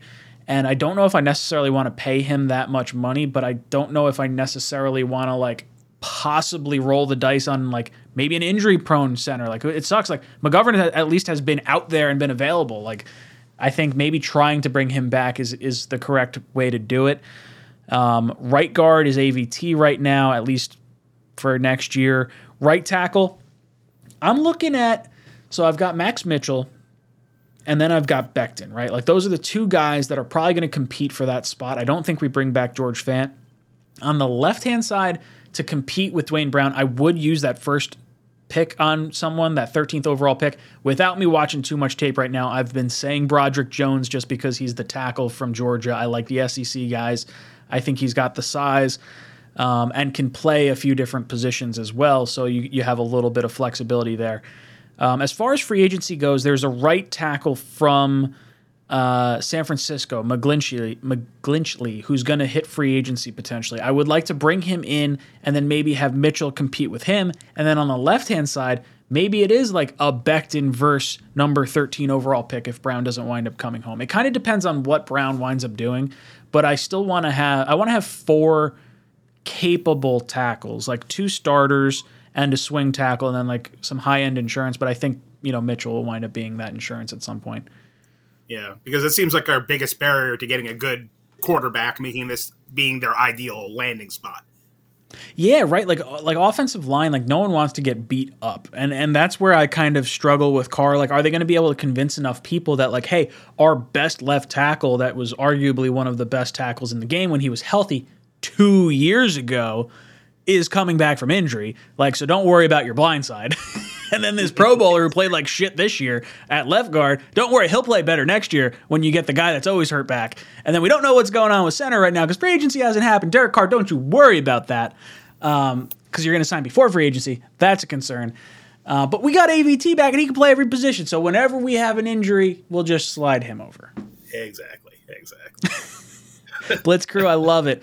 Uh, I don't have any other any other uh, callers on the line, so if you want to ask another question, I'm all about it. I'm not going to give you the timer. All right. Uh, so, uh, what do we do for the third QB spot? Do we draft a young person? Do we take someone that like just never showed out, like Drew Lock or something like that? I'd like to roll the dice on someone. I would like to go in the draft. Someone that's piqued my interest enough right now is Tanner McKee, this the quarterback from Stanford. He's like six foot six, has I think he's like 235 pounds. He's like a he's a big dude. He hasn't lived up to his high school to college expectations, and they're projecting him. I think Tankathon has him somewhere around pick like 50 or 60, but I've seen a lot of other people put him in the third or fourth round if he's there in the third or fourth round, that's someone that I would consider being like our third string quarterback, where someone you can just let him sit behind. Like you have, like let's say you have Jimmy G, and you like Jimmy G comes in, you have Zach sitting behind him, Jimmy G goes down, Zach hops in, then you still have your your young quarterback that you're you're going to play him off as if he's going to be the backup role, but maybe of higher aspirations for him, you know, in the future. And this is the opportunity to now let him sit and learn the way you wanted to maybe have Zach do it, but with the second overall pick expectations, maybe you just couldn't do it. Um, but he's someone I find interesting. I've had a few people met, reach out and say uh, Hendon Hern, uh, Hendon Hooker. Hooker. Yeah. I I don't know. He tore his ACL like not that long ago. Like he he's got a redshirt year next year right off the bat. like I so, think he's an older rookie than most too. He is. I think he's going to be 24. Um, which actually Tanner McKee went on a two year uh, mission as well. So I think he's gonna he's on the older end of that spectrum as well. Um, and I think a lot Both of people wanted very low picks in college, if I remember correctly, and uh, it's kind of a, a huge plus. Yeah, let me let me let me pull it up real quick. Tanner, I don't know what their stats are offhand. We're finally to the time of year where I'm starting to shop PFF and look for my right. I, I like, dude. I love I love the off season, like more than more than regular season for at least the last few years, just because of everything that's been going on with the New York Jets. But like very much like yeah. it. Uh, all right, so passing wise, uh, so last year played in ten games, had twenty three hundred passing yards. This is Tanner McKee. Um, this year had twenty nine hundred yards. Last year, 15 touchdowns. This year, 13 touchdowns seven interceptions last year, eight interceptions this year. Quarterback rating, uh, Uh, 138.7 last year, 126.4 this year. Uh, he did have four rushing touchdowns last year, two rushing touchdowns this year. So the kid's got some wheels, but again, like I said, he just has kind of like unrecognized potential. Um, and maybe there's something there. Who knows? Just some Yeah. thoughts. Blitzcrew, I'm going to eject you because I finally got someone else waiting here. Thank you so much. I appreciate all the love as well. Thank you so much, bro. You've been ejected from the cockpit. Uh, all right. Uh, I had someone else in here, but uh, I guess it's Fabian. Fabian's up on the clock. What's up, dude? Welcome to the cockpit. Hey, what's up, Ryan? How's it hanging? I'm hanging in there all right. It's been a uh, a long season. I'm I don't want to say I'm glad it's finally done, but I'm glad we're talking a little off season action now. Yeah, yeah, that's the Jets Super Bowl, the offseason, unfortunately. But one year we'll get there to the real one. right? Uh, Soon enough. yeah. Um, going forward, I, it doesn't excite me, but I think Jimmy G and Mike White would be the way to go starting next season. Uh, I'm not gonna lie to you. I don't think Lamar's realistic. Having said that, that would be exciting. Yeah, I'm not into that. I'm not into giving away the draft picks. Having said that, I'm, I'm with you. You said it before. It'd be exciting, man. it would be something. Well, that's else. just it. It's like like if you get Lamar, it's like total screw it. who, gives a shit? Like let's let's just have fun. Like I'm all about that. I do agree. I think Jimmy G is the most likely. And if they think they can get something for Zach, then I think bringing White back to be Jimmy G's backup makes a ton of sense because then Jimmy G, if he doesn't wind up working out, maybe Mike White could eventually be a nice answer for us. Um, I just get the feeling that they kind of know what Mike White is, and I think there's enough mystique around what Zach Wilson could potentially be that I would I would be surprised if Zach Wilson was not QB two in any situation next year. It- you mean any other team, our team or any other team? mean?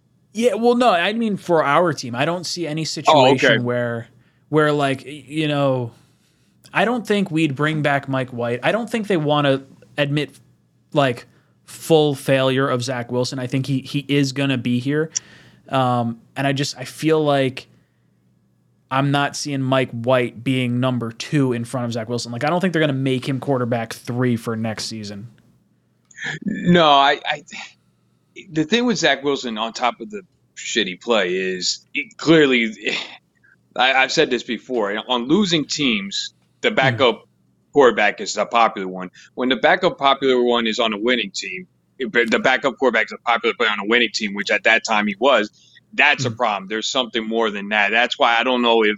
But again, you're right. They're not going to just trade him for a bag of balls either. But listen, Joe Douglas has done before. I mean, maybe if you were to get a fourth, that might be enough because it just doesn't seem like in this town with these players, it's Mhm. going to work. Even if he fixes some of the flaws, it just seems like the first bad mm. pass, and that's it. And with Jimmy G, with his history of injuries, mm. he's going to be seeing the field, unfortunately. So, yeah, but you might be right. And listen, the mm. best case scenario is him being the success with that rookie contract. Then you know, Yeah. Well, that's just it. It's If- such a killer, man.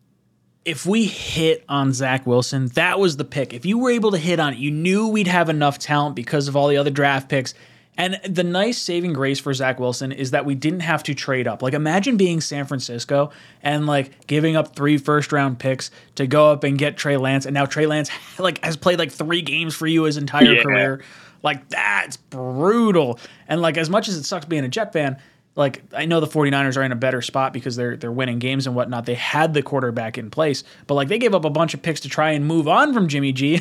we may wind up getting Jimmy G and I don't know. It's it's weird. It it's crazy, and it's like it's asinine. Yet you can't even criticize them because look where they are. But it, I'll I'll just throw something out. This is a crazy Yeah. thought. This just doesn't solve our quarterback.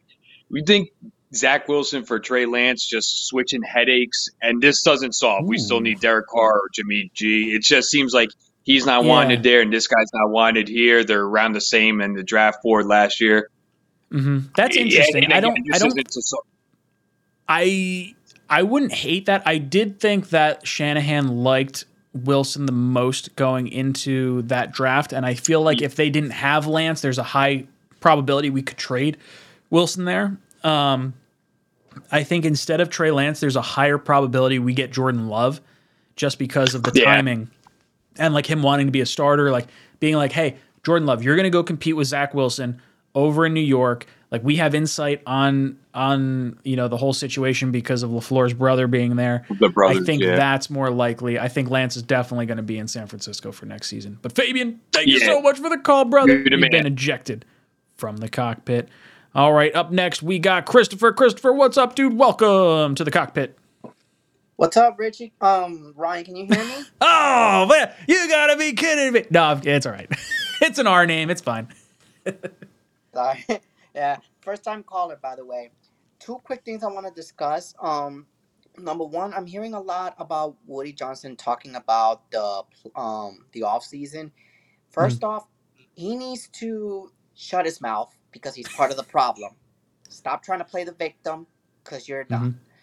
And the quarterback situation, I'm not really interested in getting a veteran quarterback. I mean, we have one right now, Joe Flacco, and look where he ended up. You really Oh, but you can't veteran- argue that Joe Flacco and like Derek Carr, Jimmy Garoppolo are not on different levels. Like Derek, Jer- Joe Flacco for me is like like if we wanted to sign one someone similar to Joe Flacco, it'd wind up being like Andy Dalton. Like if you're getting Aaron Rodgers, a Tom Brady, a Derek Carr, Jimmy Garoppolo, any one of those would be better than Joe Flacco. And then even like the next tier of guys, like if you wanted to go Jameson, uh, Jameis Winston, Gardner Minshew, like I'd take any of them over Joe Flacco as well. Yeah, but I mean, Green Bay's not gonna let go of, of Rodgers and Carr. I'm not so sure. I'm a little suspicious, but it is what it is anyway. But I just thought I let you. I just thought I let that all out. So Mhm. if you if Woody ever does talk, don't listen because all he talks is nonsense. I'm not buying anything he says. Um, Ryan, Well, I want I, to I want to touch base on that real quick. So so Woody Johnson, I understand the frustration that Jet fans have with Woody Johnson, and I think it's because he he comes off maybe a little dweeby. Um, but I do think that by and large, the Johnson family has always ponied up the money for the GM to spend how they want. Like you, you see them go out and spend big money on free agents, and it just it, it's we've whiffed on it. Like it's been bad signing after bad signing, and he, they haven't really been a prohibitive factor in that. Now there's times where I have heard rumors like, oh, they've pushed for Brett Favre, oh, they pushed for uh, Tebow, oh, you know, maybe they made the push for Wilson at the top of the draft because they they thought they needed the quarterback. We lost out on Trevor Lawrence, like we need to sell tickets and whatnot. Um, I've heard Woody Johnson talk a lot, and I think he's more a fan and living that way. And I hope he doesn't take his fanhood into these owner meetings and like start like ganking, like pulling wires out of the computer because because he's upset that like the That- screensaver's on or something. like I want this dude to figure will- it the hell out. That we will see, and that is yet to be determined. Ryan, thank you so much for having me. It's a pleasure to meet you. Dude, I appreciate it, Christopher. Thank you so much for hopping on. All right, we've got Jacob hopping on next. Jacob, welcome to the cockpit. Ryan, how's it going? Dude, what's good, brother? Welcome. What is your thoughts on the Jets season this past year? Where do you think we go in the future? Man, okay. The fact that we went from six and three to now to the record we we ended up on it is pretty disappointing. But I gotta say, you know, our expectations were pretty low going into the season. So the fact Mhm. that we even hit that kind of mark, I feel like, you know, it definitely is a step in the right direction. Um, and I'm I'm pretty excited for what next year has to, or I I guess this year has to hold.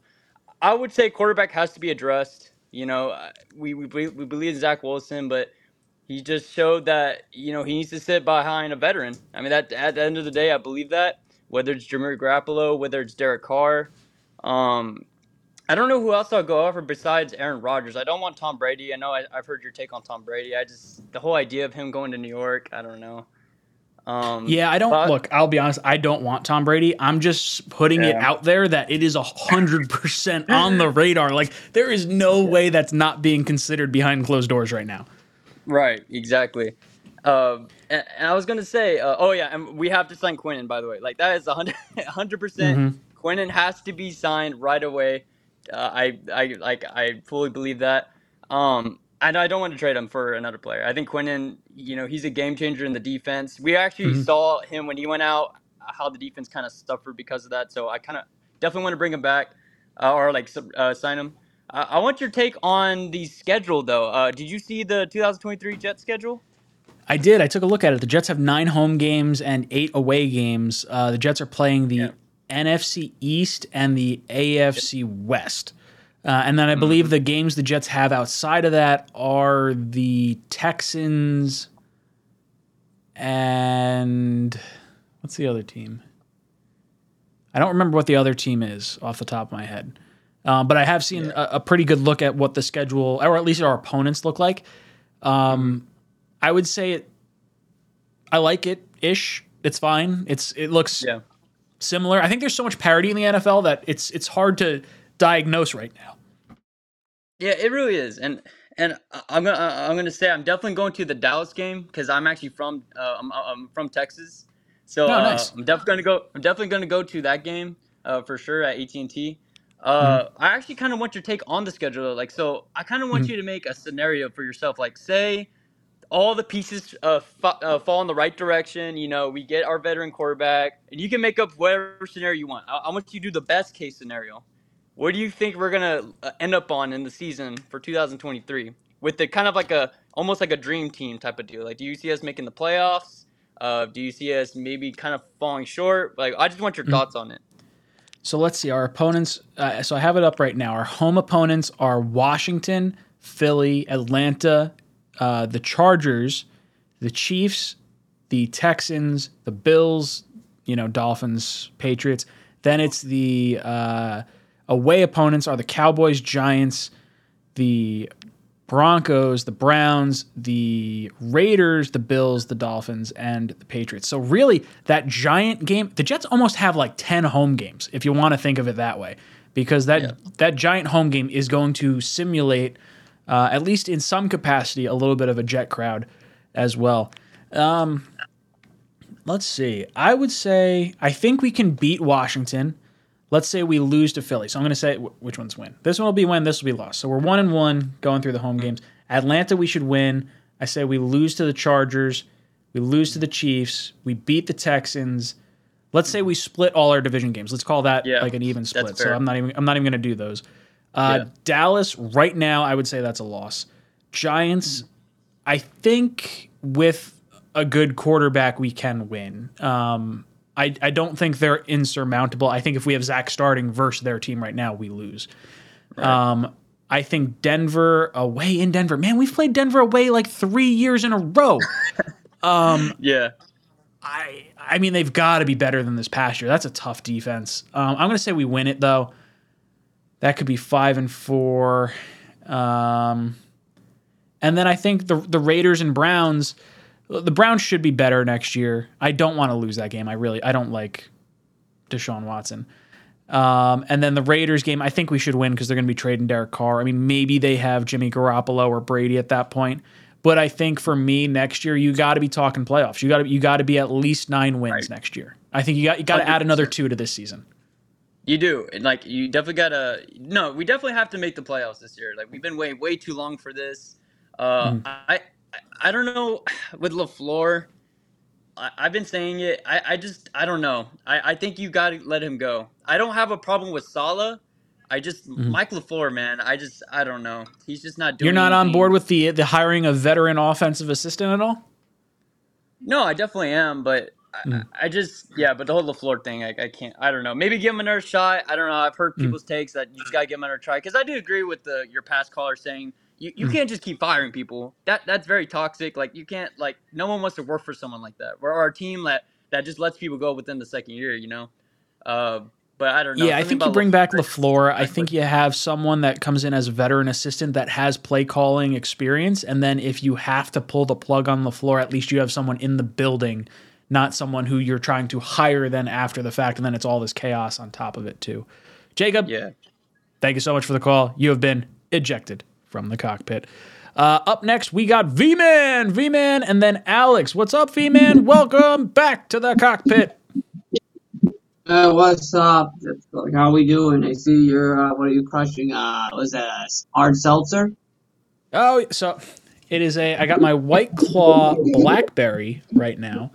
Um, we had a bunch of White Claws from the holiday season. I think I just polished off my final three that I had in the fridge. Now I got some Yuengling Black and Tans I got to take care of, and I got some more stuff in my basement fridge, and then I can start buying new beer. this is just the fun stuff. Usually I don't try a hard seltzer, or not try it. I usually don't have a hard seltzer until like the warm weather, but I've been on a you know White Claw kick. Yeah, uh, I- I'm enjoying um what right now. I'm currently enjoying the Puerto Rican Christmas beverage, coquito. Oh yeah, that's pretty cool. Uh, well, I'm Puerto had- Rican. What do you expect during the holidays? I was gonna say co- coquito. Uh, I, I've the only time I've ever heard that is there's a restaurant near me that is named coquito. Um, I don't know what it actually is. I'm gonna guess it's a Puerto Rican restaurant. You should try it. Maybe I mean I've, I've been to coquito. I don't know if I know what Puerto Rican food is. Uh, is there arroz con gandules, pernil, ropa vieja, asopao? Sure. I have no idea. I haven't been to Coquito in a very long time. It's got to be. We're talking like a long, long time. Ooh, Jinpak, I see you in the chat. He says Ithaca Flower Power. That is a great beer and one I have in my pro shop, by the way. I'm sorry. All right, let's get back to All right, let me let me reset this timer. V man, go fire away. Uh, you know the foot. Uh, yeah, no. The problem I think the thing with Mike LaFleur, the problem I saw is he just tried to run an off an offense. They just didn't have the personnel to run. That was the biggest thing. I mean, like the plays he's calling would have worked if you had a healthy offensive line, if you had Breece Hall, if you had everything working for you right, but you didn't, and he just didn't adapt. It's weird. Well, I think what's tough is when you lose your best offensive lineman after losing a lot of linemen prior to that, and then losing your best offensive weapon and your offensive identity. Like you, you built this entire team through the entire preseason. Preseason, we are going to run the ball. Like this is like you are going to. We are going to. That's going to how. That's going to be how we establish our identity. And unfortunately, what happened was you lose those two guys, and you can't really change your entire team midstream. That's why they went out and they got James Robinson, and it just you know it, it didn't work out. They didn't have the horses in the stable. Yeah, I know. It's unfortunate, but I'm confident in. Like I do think we need to bring a veteran offensive line. I like the idea of Rich Cimini floated of Gary Kubiak. Worked with uh, Saul worked under him in Houston. Guy that's not going to be afraid of you know being in a win or uh, uh, being in a you know win or get fired scenario. Yeah.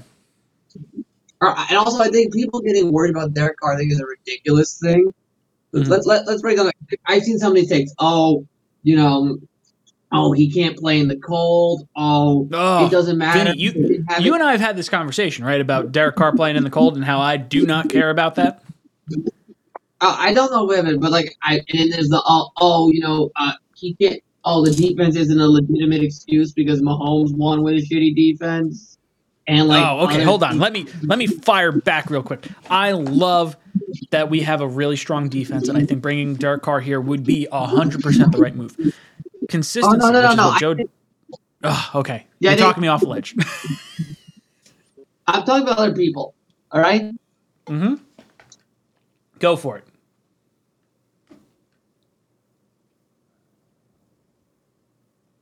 Vinny. because Mahomes won the Super Bowl with a shitty defense.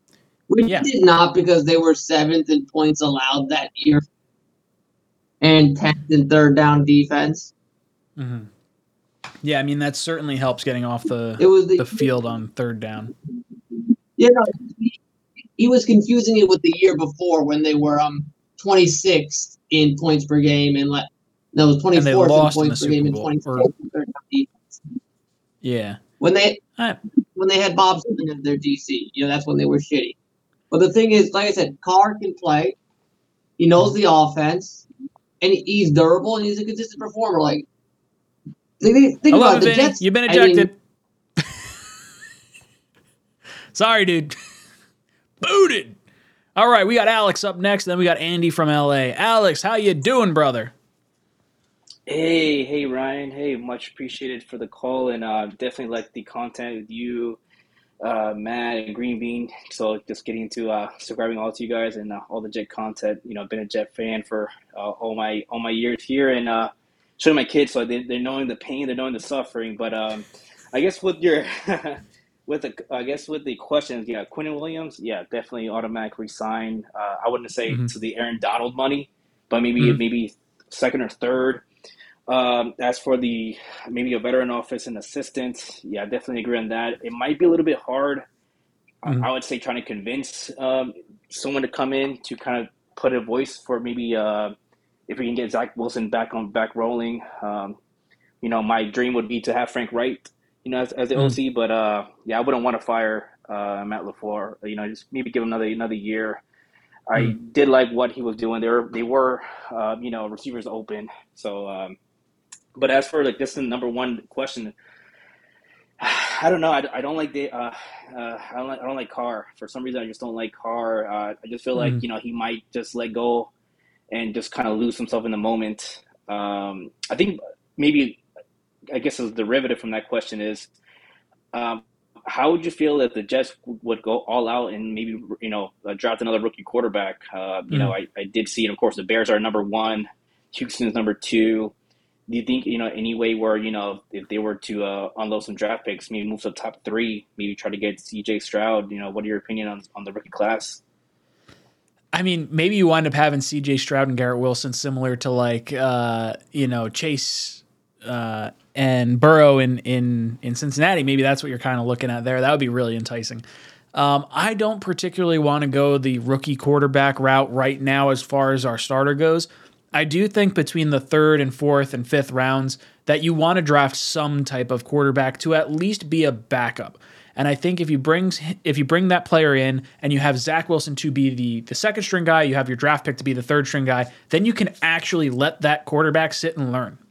And I think if you wait until the third round, there is a um, perception based on the value of the pick used on the player that would allow that player to sit. So Zach is clearly like the guy. This guy's going to be the future backup for Zach if Zach, you know, works out. And then if Zach doesn't work out, then at least you have that next quarterback potentially waiting.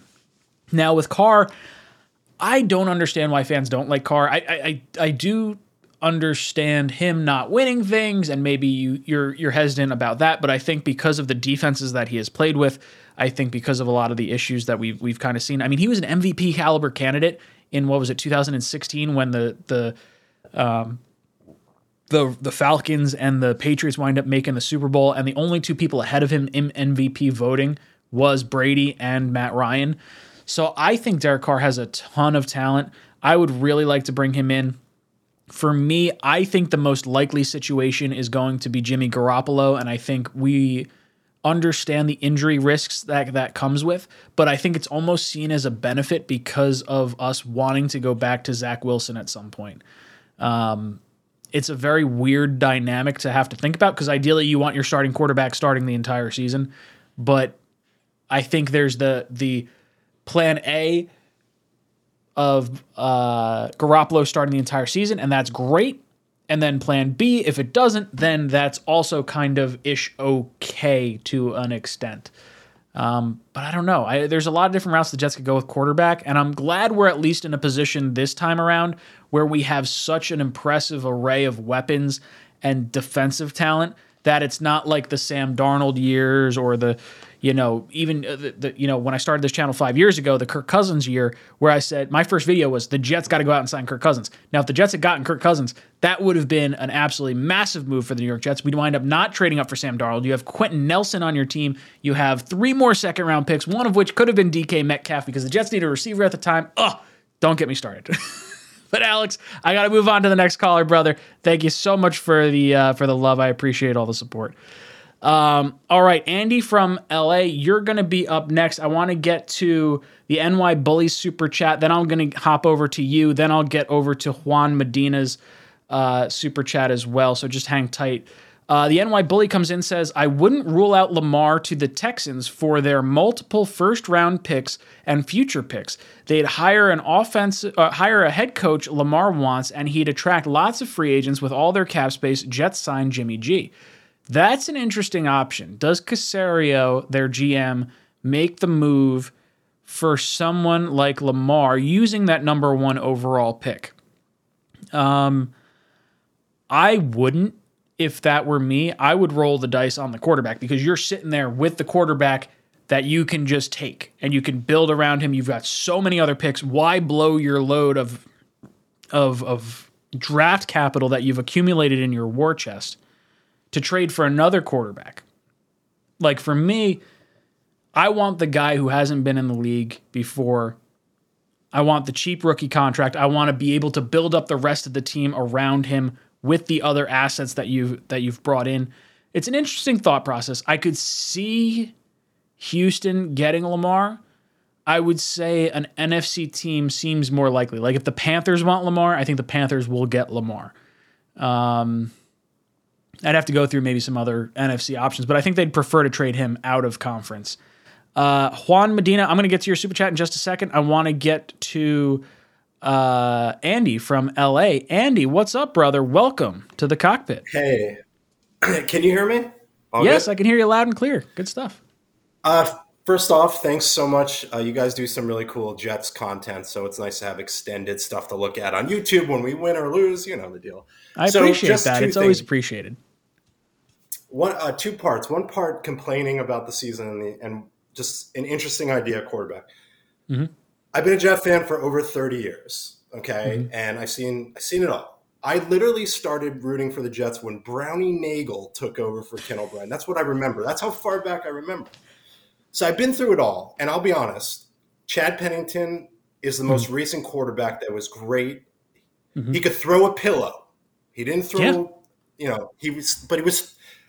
Wide receivers loved him, and I just haven't seen a quarterback like him. Sanchez makes Zach Wilson look terrible because I look at Sanchez of like he could have brought us to the playoffs this year easily. Mhm. That's not what I want to say. I want to talk about the one play that changed the season.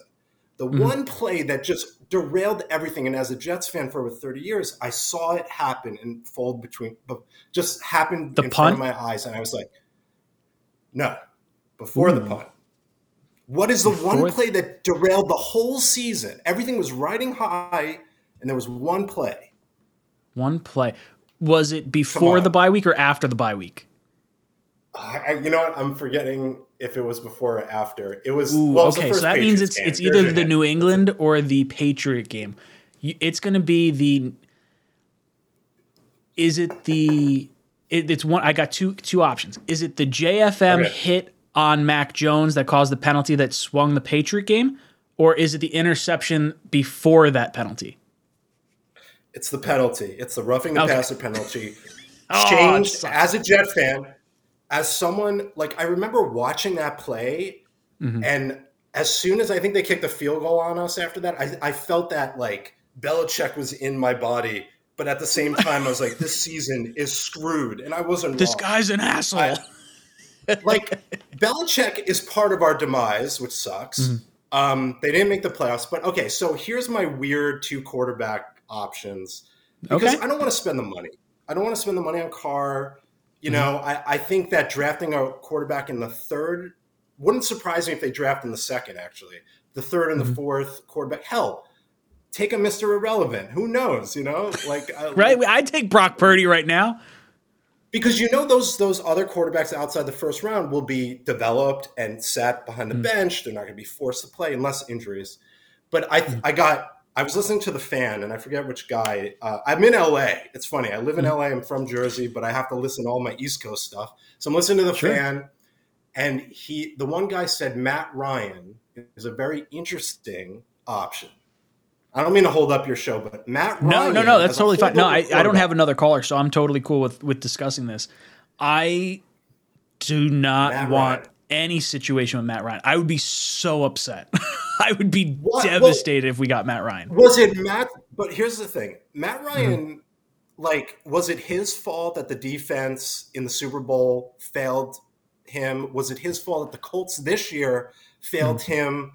Like he threw up 40 points. I mean, I think we would have gone gone to the playoffs this year with Matt Ryan at quarterback. I know it sounds crazy. Everyone in chat, I can't see the chat. He like led the way with like he he led the way with I think it was interceptions at one point in the season. I I like Matt Ryan the quarterback. For the longest time when him and Flacco were taken in the draft, I took Atlanta as my Super Bowl favorite for fucking years. I like Matt Ryan a lot. right. If we had him right now, I would be irate. I would lose my mind.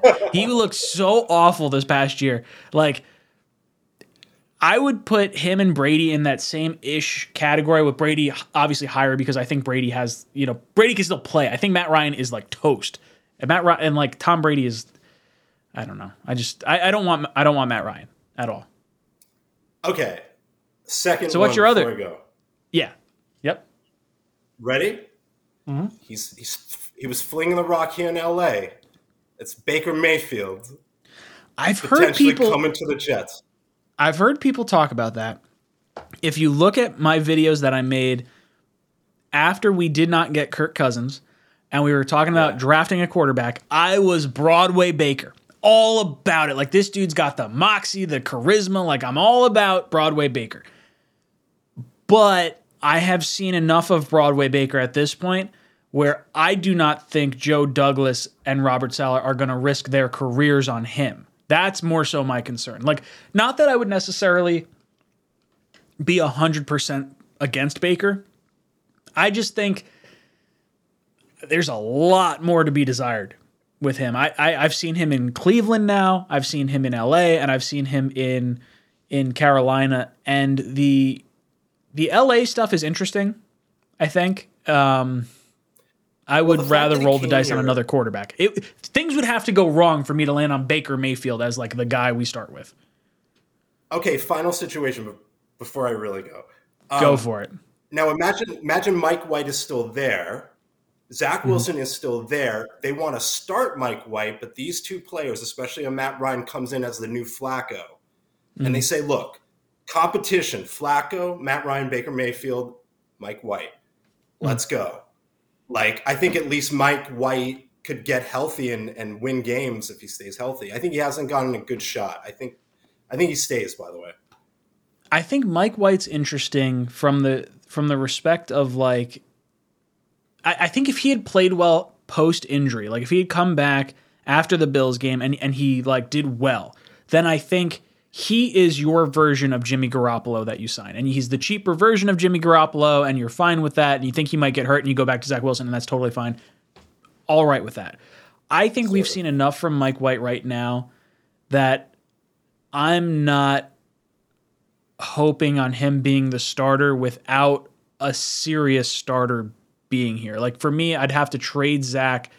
I like Mike White as our backup, hundred percent. Like I, if I can go into, if I could, if you could plan the perfect quarterback room for me, it's trading away Zach Wilson. It's having Mike White as our backup, and it's having you know maybe Derek Carr as our quarterback, something along those lines. Um, I just I don't know. I don't know if there's a way Mike White comes back if we get a full on quarterback because I, I really think the Jets want Zach to be the number two guy if they can. I think. It would be smart for them to keep Mike White because I feel like they've turned into developing him and he's become a Mhm. product of the Jets indirectly. Sure.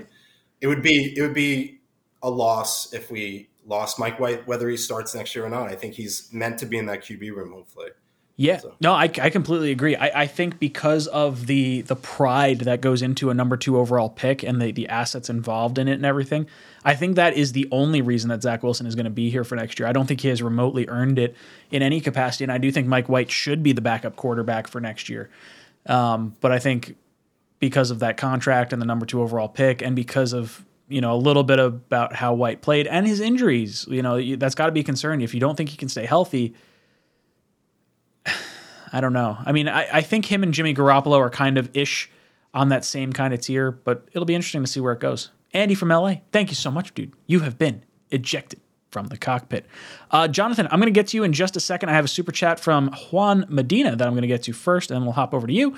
Uh, Juan says, uh, I don't remember the last time the O line finished the more than uh, finished more than 10 games together why don't we bring in ferguson to coach if he wants to he can teach the young guys how to take care of their body i would love to Brickashaw ferguson coming in to coach because he never missed a game never missed a snap except for one snap that we pulled him out on on a trick play. So yes i would 100% be on board with this if D'Brickashaw feels he can coach. Coaching and being good at a sport are two totally different things. Like you can talk to you know top end athletes that have been at the top of their game that do not how to do not know how to articulate the position that they're trying to coach to younger talent. They don't know how to bond with them. They don't know how to teach it. Like there's there's people that know things and there's people that know how to teach things.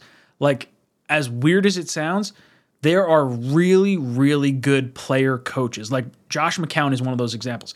Not a great player, but knows how to teach. Uh, I would say there's probably a few others that are that are in the arsenal in the back of my mind, but but McCown's the one that jumps off as a as a recent one. Um, so O line, look, you're never going to get a bunch of them finishing together because there's five guys. What is the chances of having one player on an NFL roster finishing out a season or playing all 17 games in a season? It's probably not real high. So to have five do it across that many games is probably a little bit of a stretch. I think you're probably looking at losing all five of your offensive linemen at some point in some capacity throughout the entirety of the season for like a game or two, and you have to be able to be uh, to adjust and have depth. So the Jets got to uh, got to work on that a little bit. Uh, all right, Jonathan, going to be our last caller for the night. Jonathan, how you doing, brother? Welcome to the cockpit. Hey, how are you, Ryan? Uh, long time fan, uh, first time calling in. Um, I Ah. remember when you first started doing it. and Now you're you're you blew up, so I'm, I'm proud of you, man. I'm glad to Um, have you here. It, much appreciate that you've been around for the the entire ride. So uh, I just wanted to say, um, the calling about Mike White. Um, I know the last caller mentioned it, um, and this is one of the only times I disagree with you, Ryan. Because honestly, one of my big things with you, I'm always I always feel like I'm aligned with your take, but Sure. I think that um, I do think Mike White has shown us enough. I mean, he had five broken ribs, one of them being an old injury. You know, and I don't think that's um, I I don't think that's an indictment on him to be like a Garoppolo kind of player. You know, where he's injury pl- prone. I think even last year with the whole the nerve thing was just like a fluky kind of situation.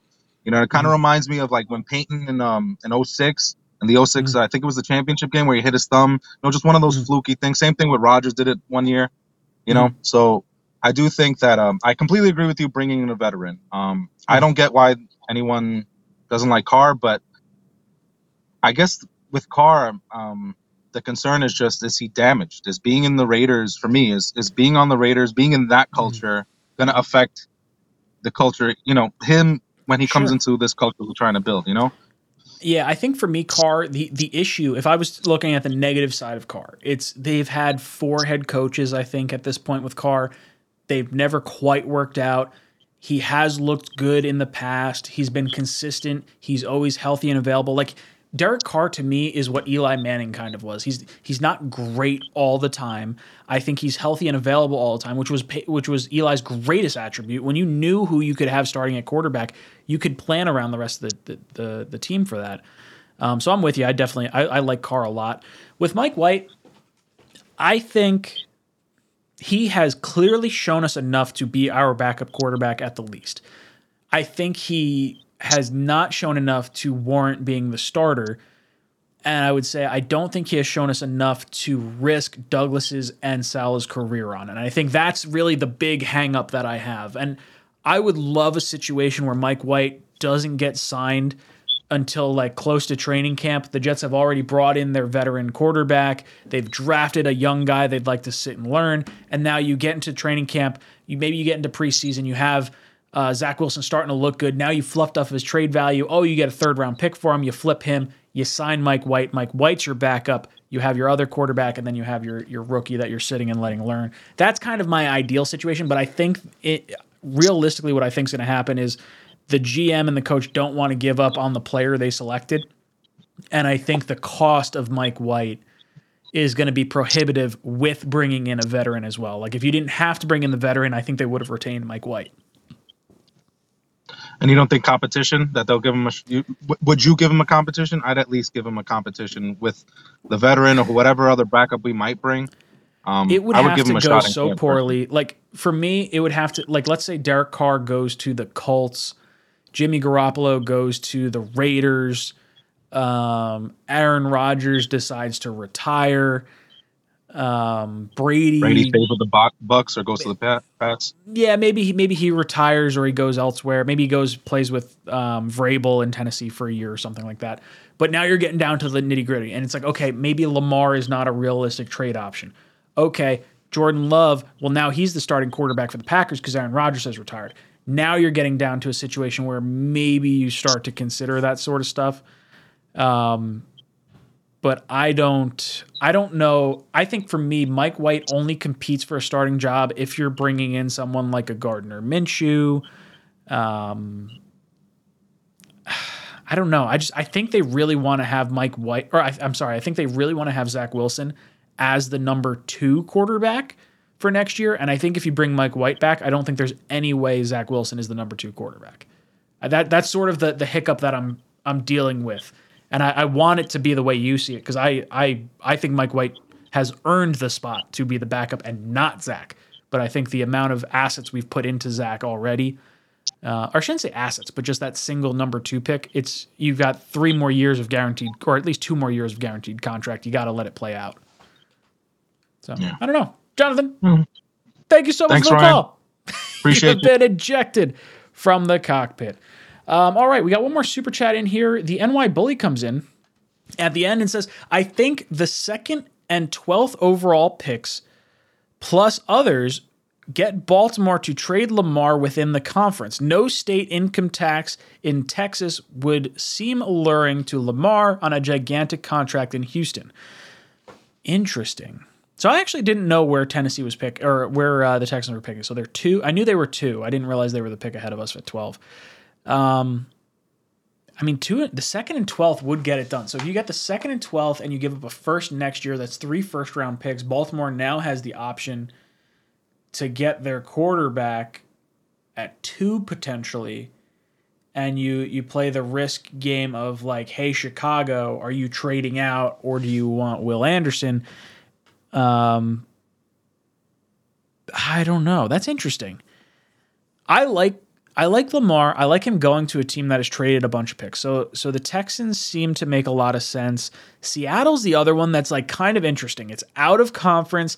They haven't retained uh Geno Smith just yet. I do think they try to bring him back because Geno Smith playing second fiddle to Lamar Jackson isn't crazy. Um, and if you retain Geno for a year, I think it depends what Geno requests as far as money goes. Because if he wants a lot of money, then you probably let him walk. If you're going after Lamar, because you got to think Seattle's got two first round picks as well. I don't know. That's interesting. Houston's a weird one. I the no state income tax is interesting. I don't think Lamar's got a no trade clause, so really whoever offers the most and can uh, give him the contract. I don't know. I don't know. Could happen. How about them Jets? Says just joined. What realistic change can we expect? Um, or what realistic change we can expect? Realistically, we are going to sign Quinnen Williams. He's going to be a long-time starter for the New York Jets. I think we are going to have a new quarterback in 2023. I think the most likely option is going to be Jimmy Garoppolo, and I think that is largely in part because of our offense. We don't have to develop him. I think we are going to draft a quarterback in the third through fifth rounds this year to be our third string quarterback, which will be the quarterback that this coaching staff wants to try and develop in case that Zach Wilson does not pan out. I think Jimmy Garoppolo's injury history is absolutely a concern, but it, in a sense, winds up being a benefit for the New York Jets because they do eventually want to go back to Zach Wilson anyway. So Jimmy Garoppolo just sort of winds up being, by default, the best option for us. I just don't know if the Jets are the best option for Jimmy Garoppolo because I do think Vegas is the most attractive option for him compared to the New York Jets. So we are going to have to get out the checkbook a little bit if we want to make him the the quarterback for here. And who knows, maybe him being back there, maybe that jazzes Laken Tomlinson up. Maybe him coming in allows Tomlinson to play a little bit better, or maybe gets a little more juice or something. I mean, you get, you know, a little bit more out of someone you've already signed. I don't know. I think there's a lot of ways this could break for the New York Jets, and there's a lot of different options that could happen. And I'm looking forward to it. I'm going to be here for the entire thing. I'm looking forward to the mock drafts, the mock off seasons, all that good stuff. So if you guys like that sort of thing, you want to see all the different routes the Jets could take, and you're not subscribed to the channel, well, what are you doing? If I've earned a subscription or earned a like, hit the like button. Don't do it if you don't like the content, uh, but it's always appreciated. Uh, what happens first? The Jets get a quarterback or the Jets re sign Quinnen Williams? That was our poll question for tonight. We had almost 600 votes. We had 65% say the Jets are going to re sign Quinnen Williams. Uh, and the Jets are going to get a new quarterback, 34% vote. Uh, Omar, getting fiery at me. Okay, I got to throw this one up. He says, Ryan is crazy. Give Jimmy G a ton of money for what? One year, Jimmy or Derek Carr wants to be the guy, so they want probably a four or five year contract. Yes, I completely agree. Completely agree. What I'm saying is, if you sign Jimmy G to be your starter and you sign him to a two or three year deal, I don't think he's getting more than two or three years fully guaranteed. Um, but let's say he gets two. I think it at least gives you the option to go back to, to Zach Wilson because I think this quarterback room, or I think this coaching staff and GM want to go back to Zach Wilson at some point. And I do think, at the very worst case scenario, having multiple good quarterbacks on your team is not a bad option. Um, Jimmy G is not my first option. I'll give you that. But I think Jimmy G is most likely the most likely situation for the New York Jets because of all the connections that I have mentioned ahead of time. Omar, you get me fired up, but I love you, brother, all the same. All right, boys. It's been a lot of fun. I'll be back tomorrow for our Talking Jets panel. Myself, O'Leary, and Green Bean. So make sure you check us out for all your jet related questions and news. Guys, thank you so much for hanging out tonight. It was a lot of fun talking to you. Um, hey, we've got a whole off season to talk about. Looking forward to it, brother. Thank you so much for the uh, the stuff tonight. You guys have done a great job.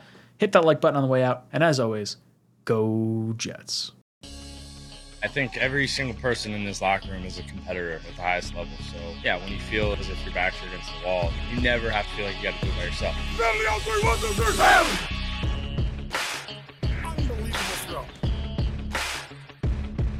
Under pressure. Sacked by Quinnen Williams. Right sideline, Uzomah's got it. You look to your left and your right, you got guys out there with you. That that our whole point is to help each other. This one to Mims.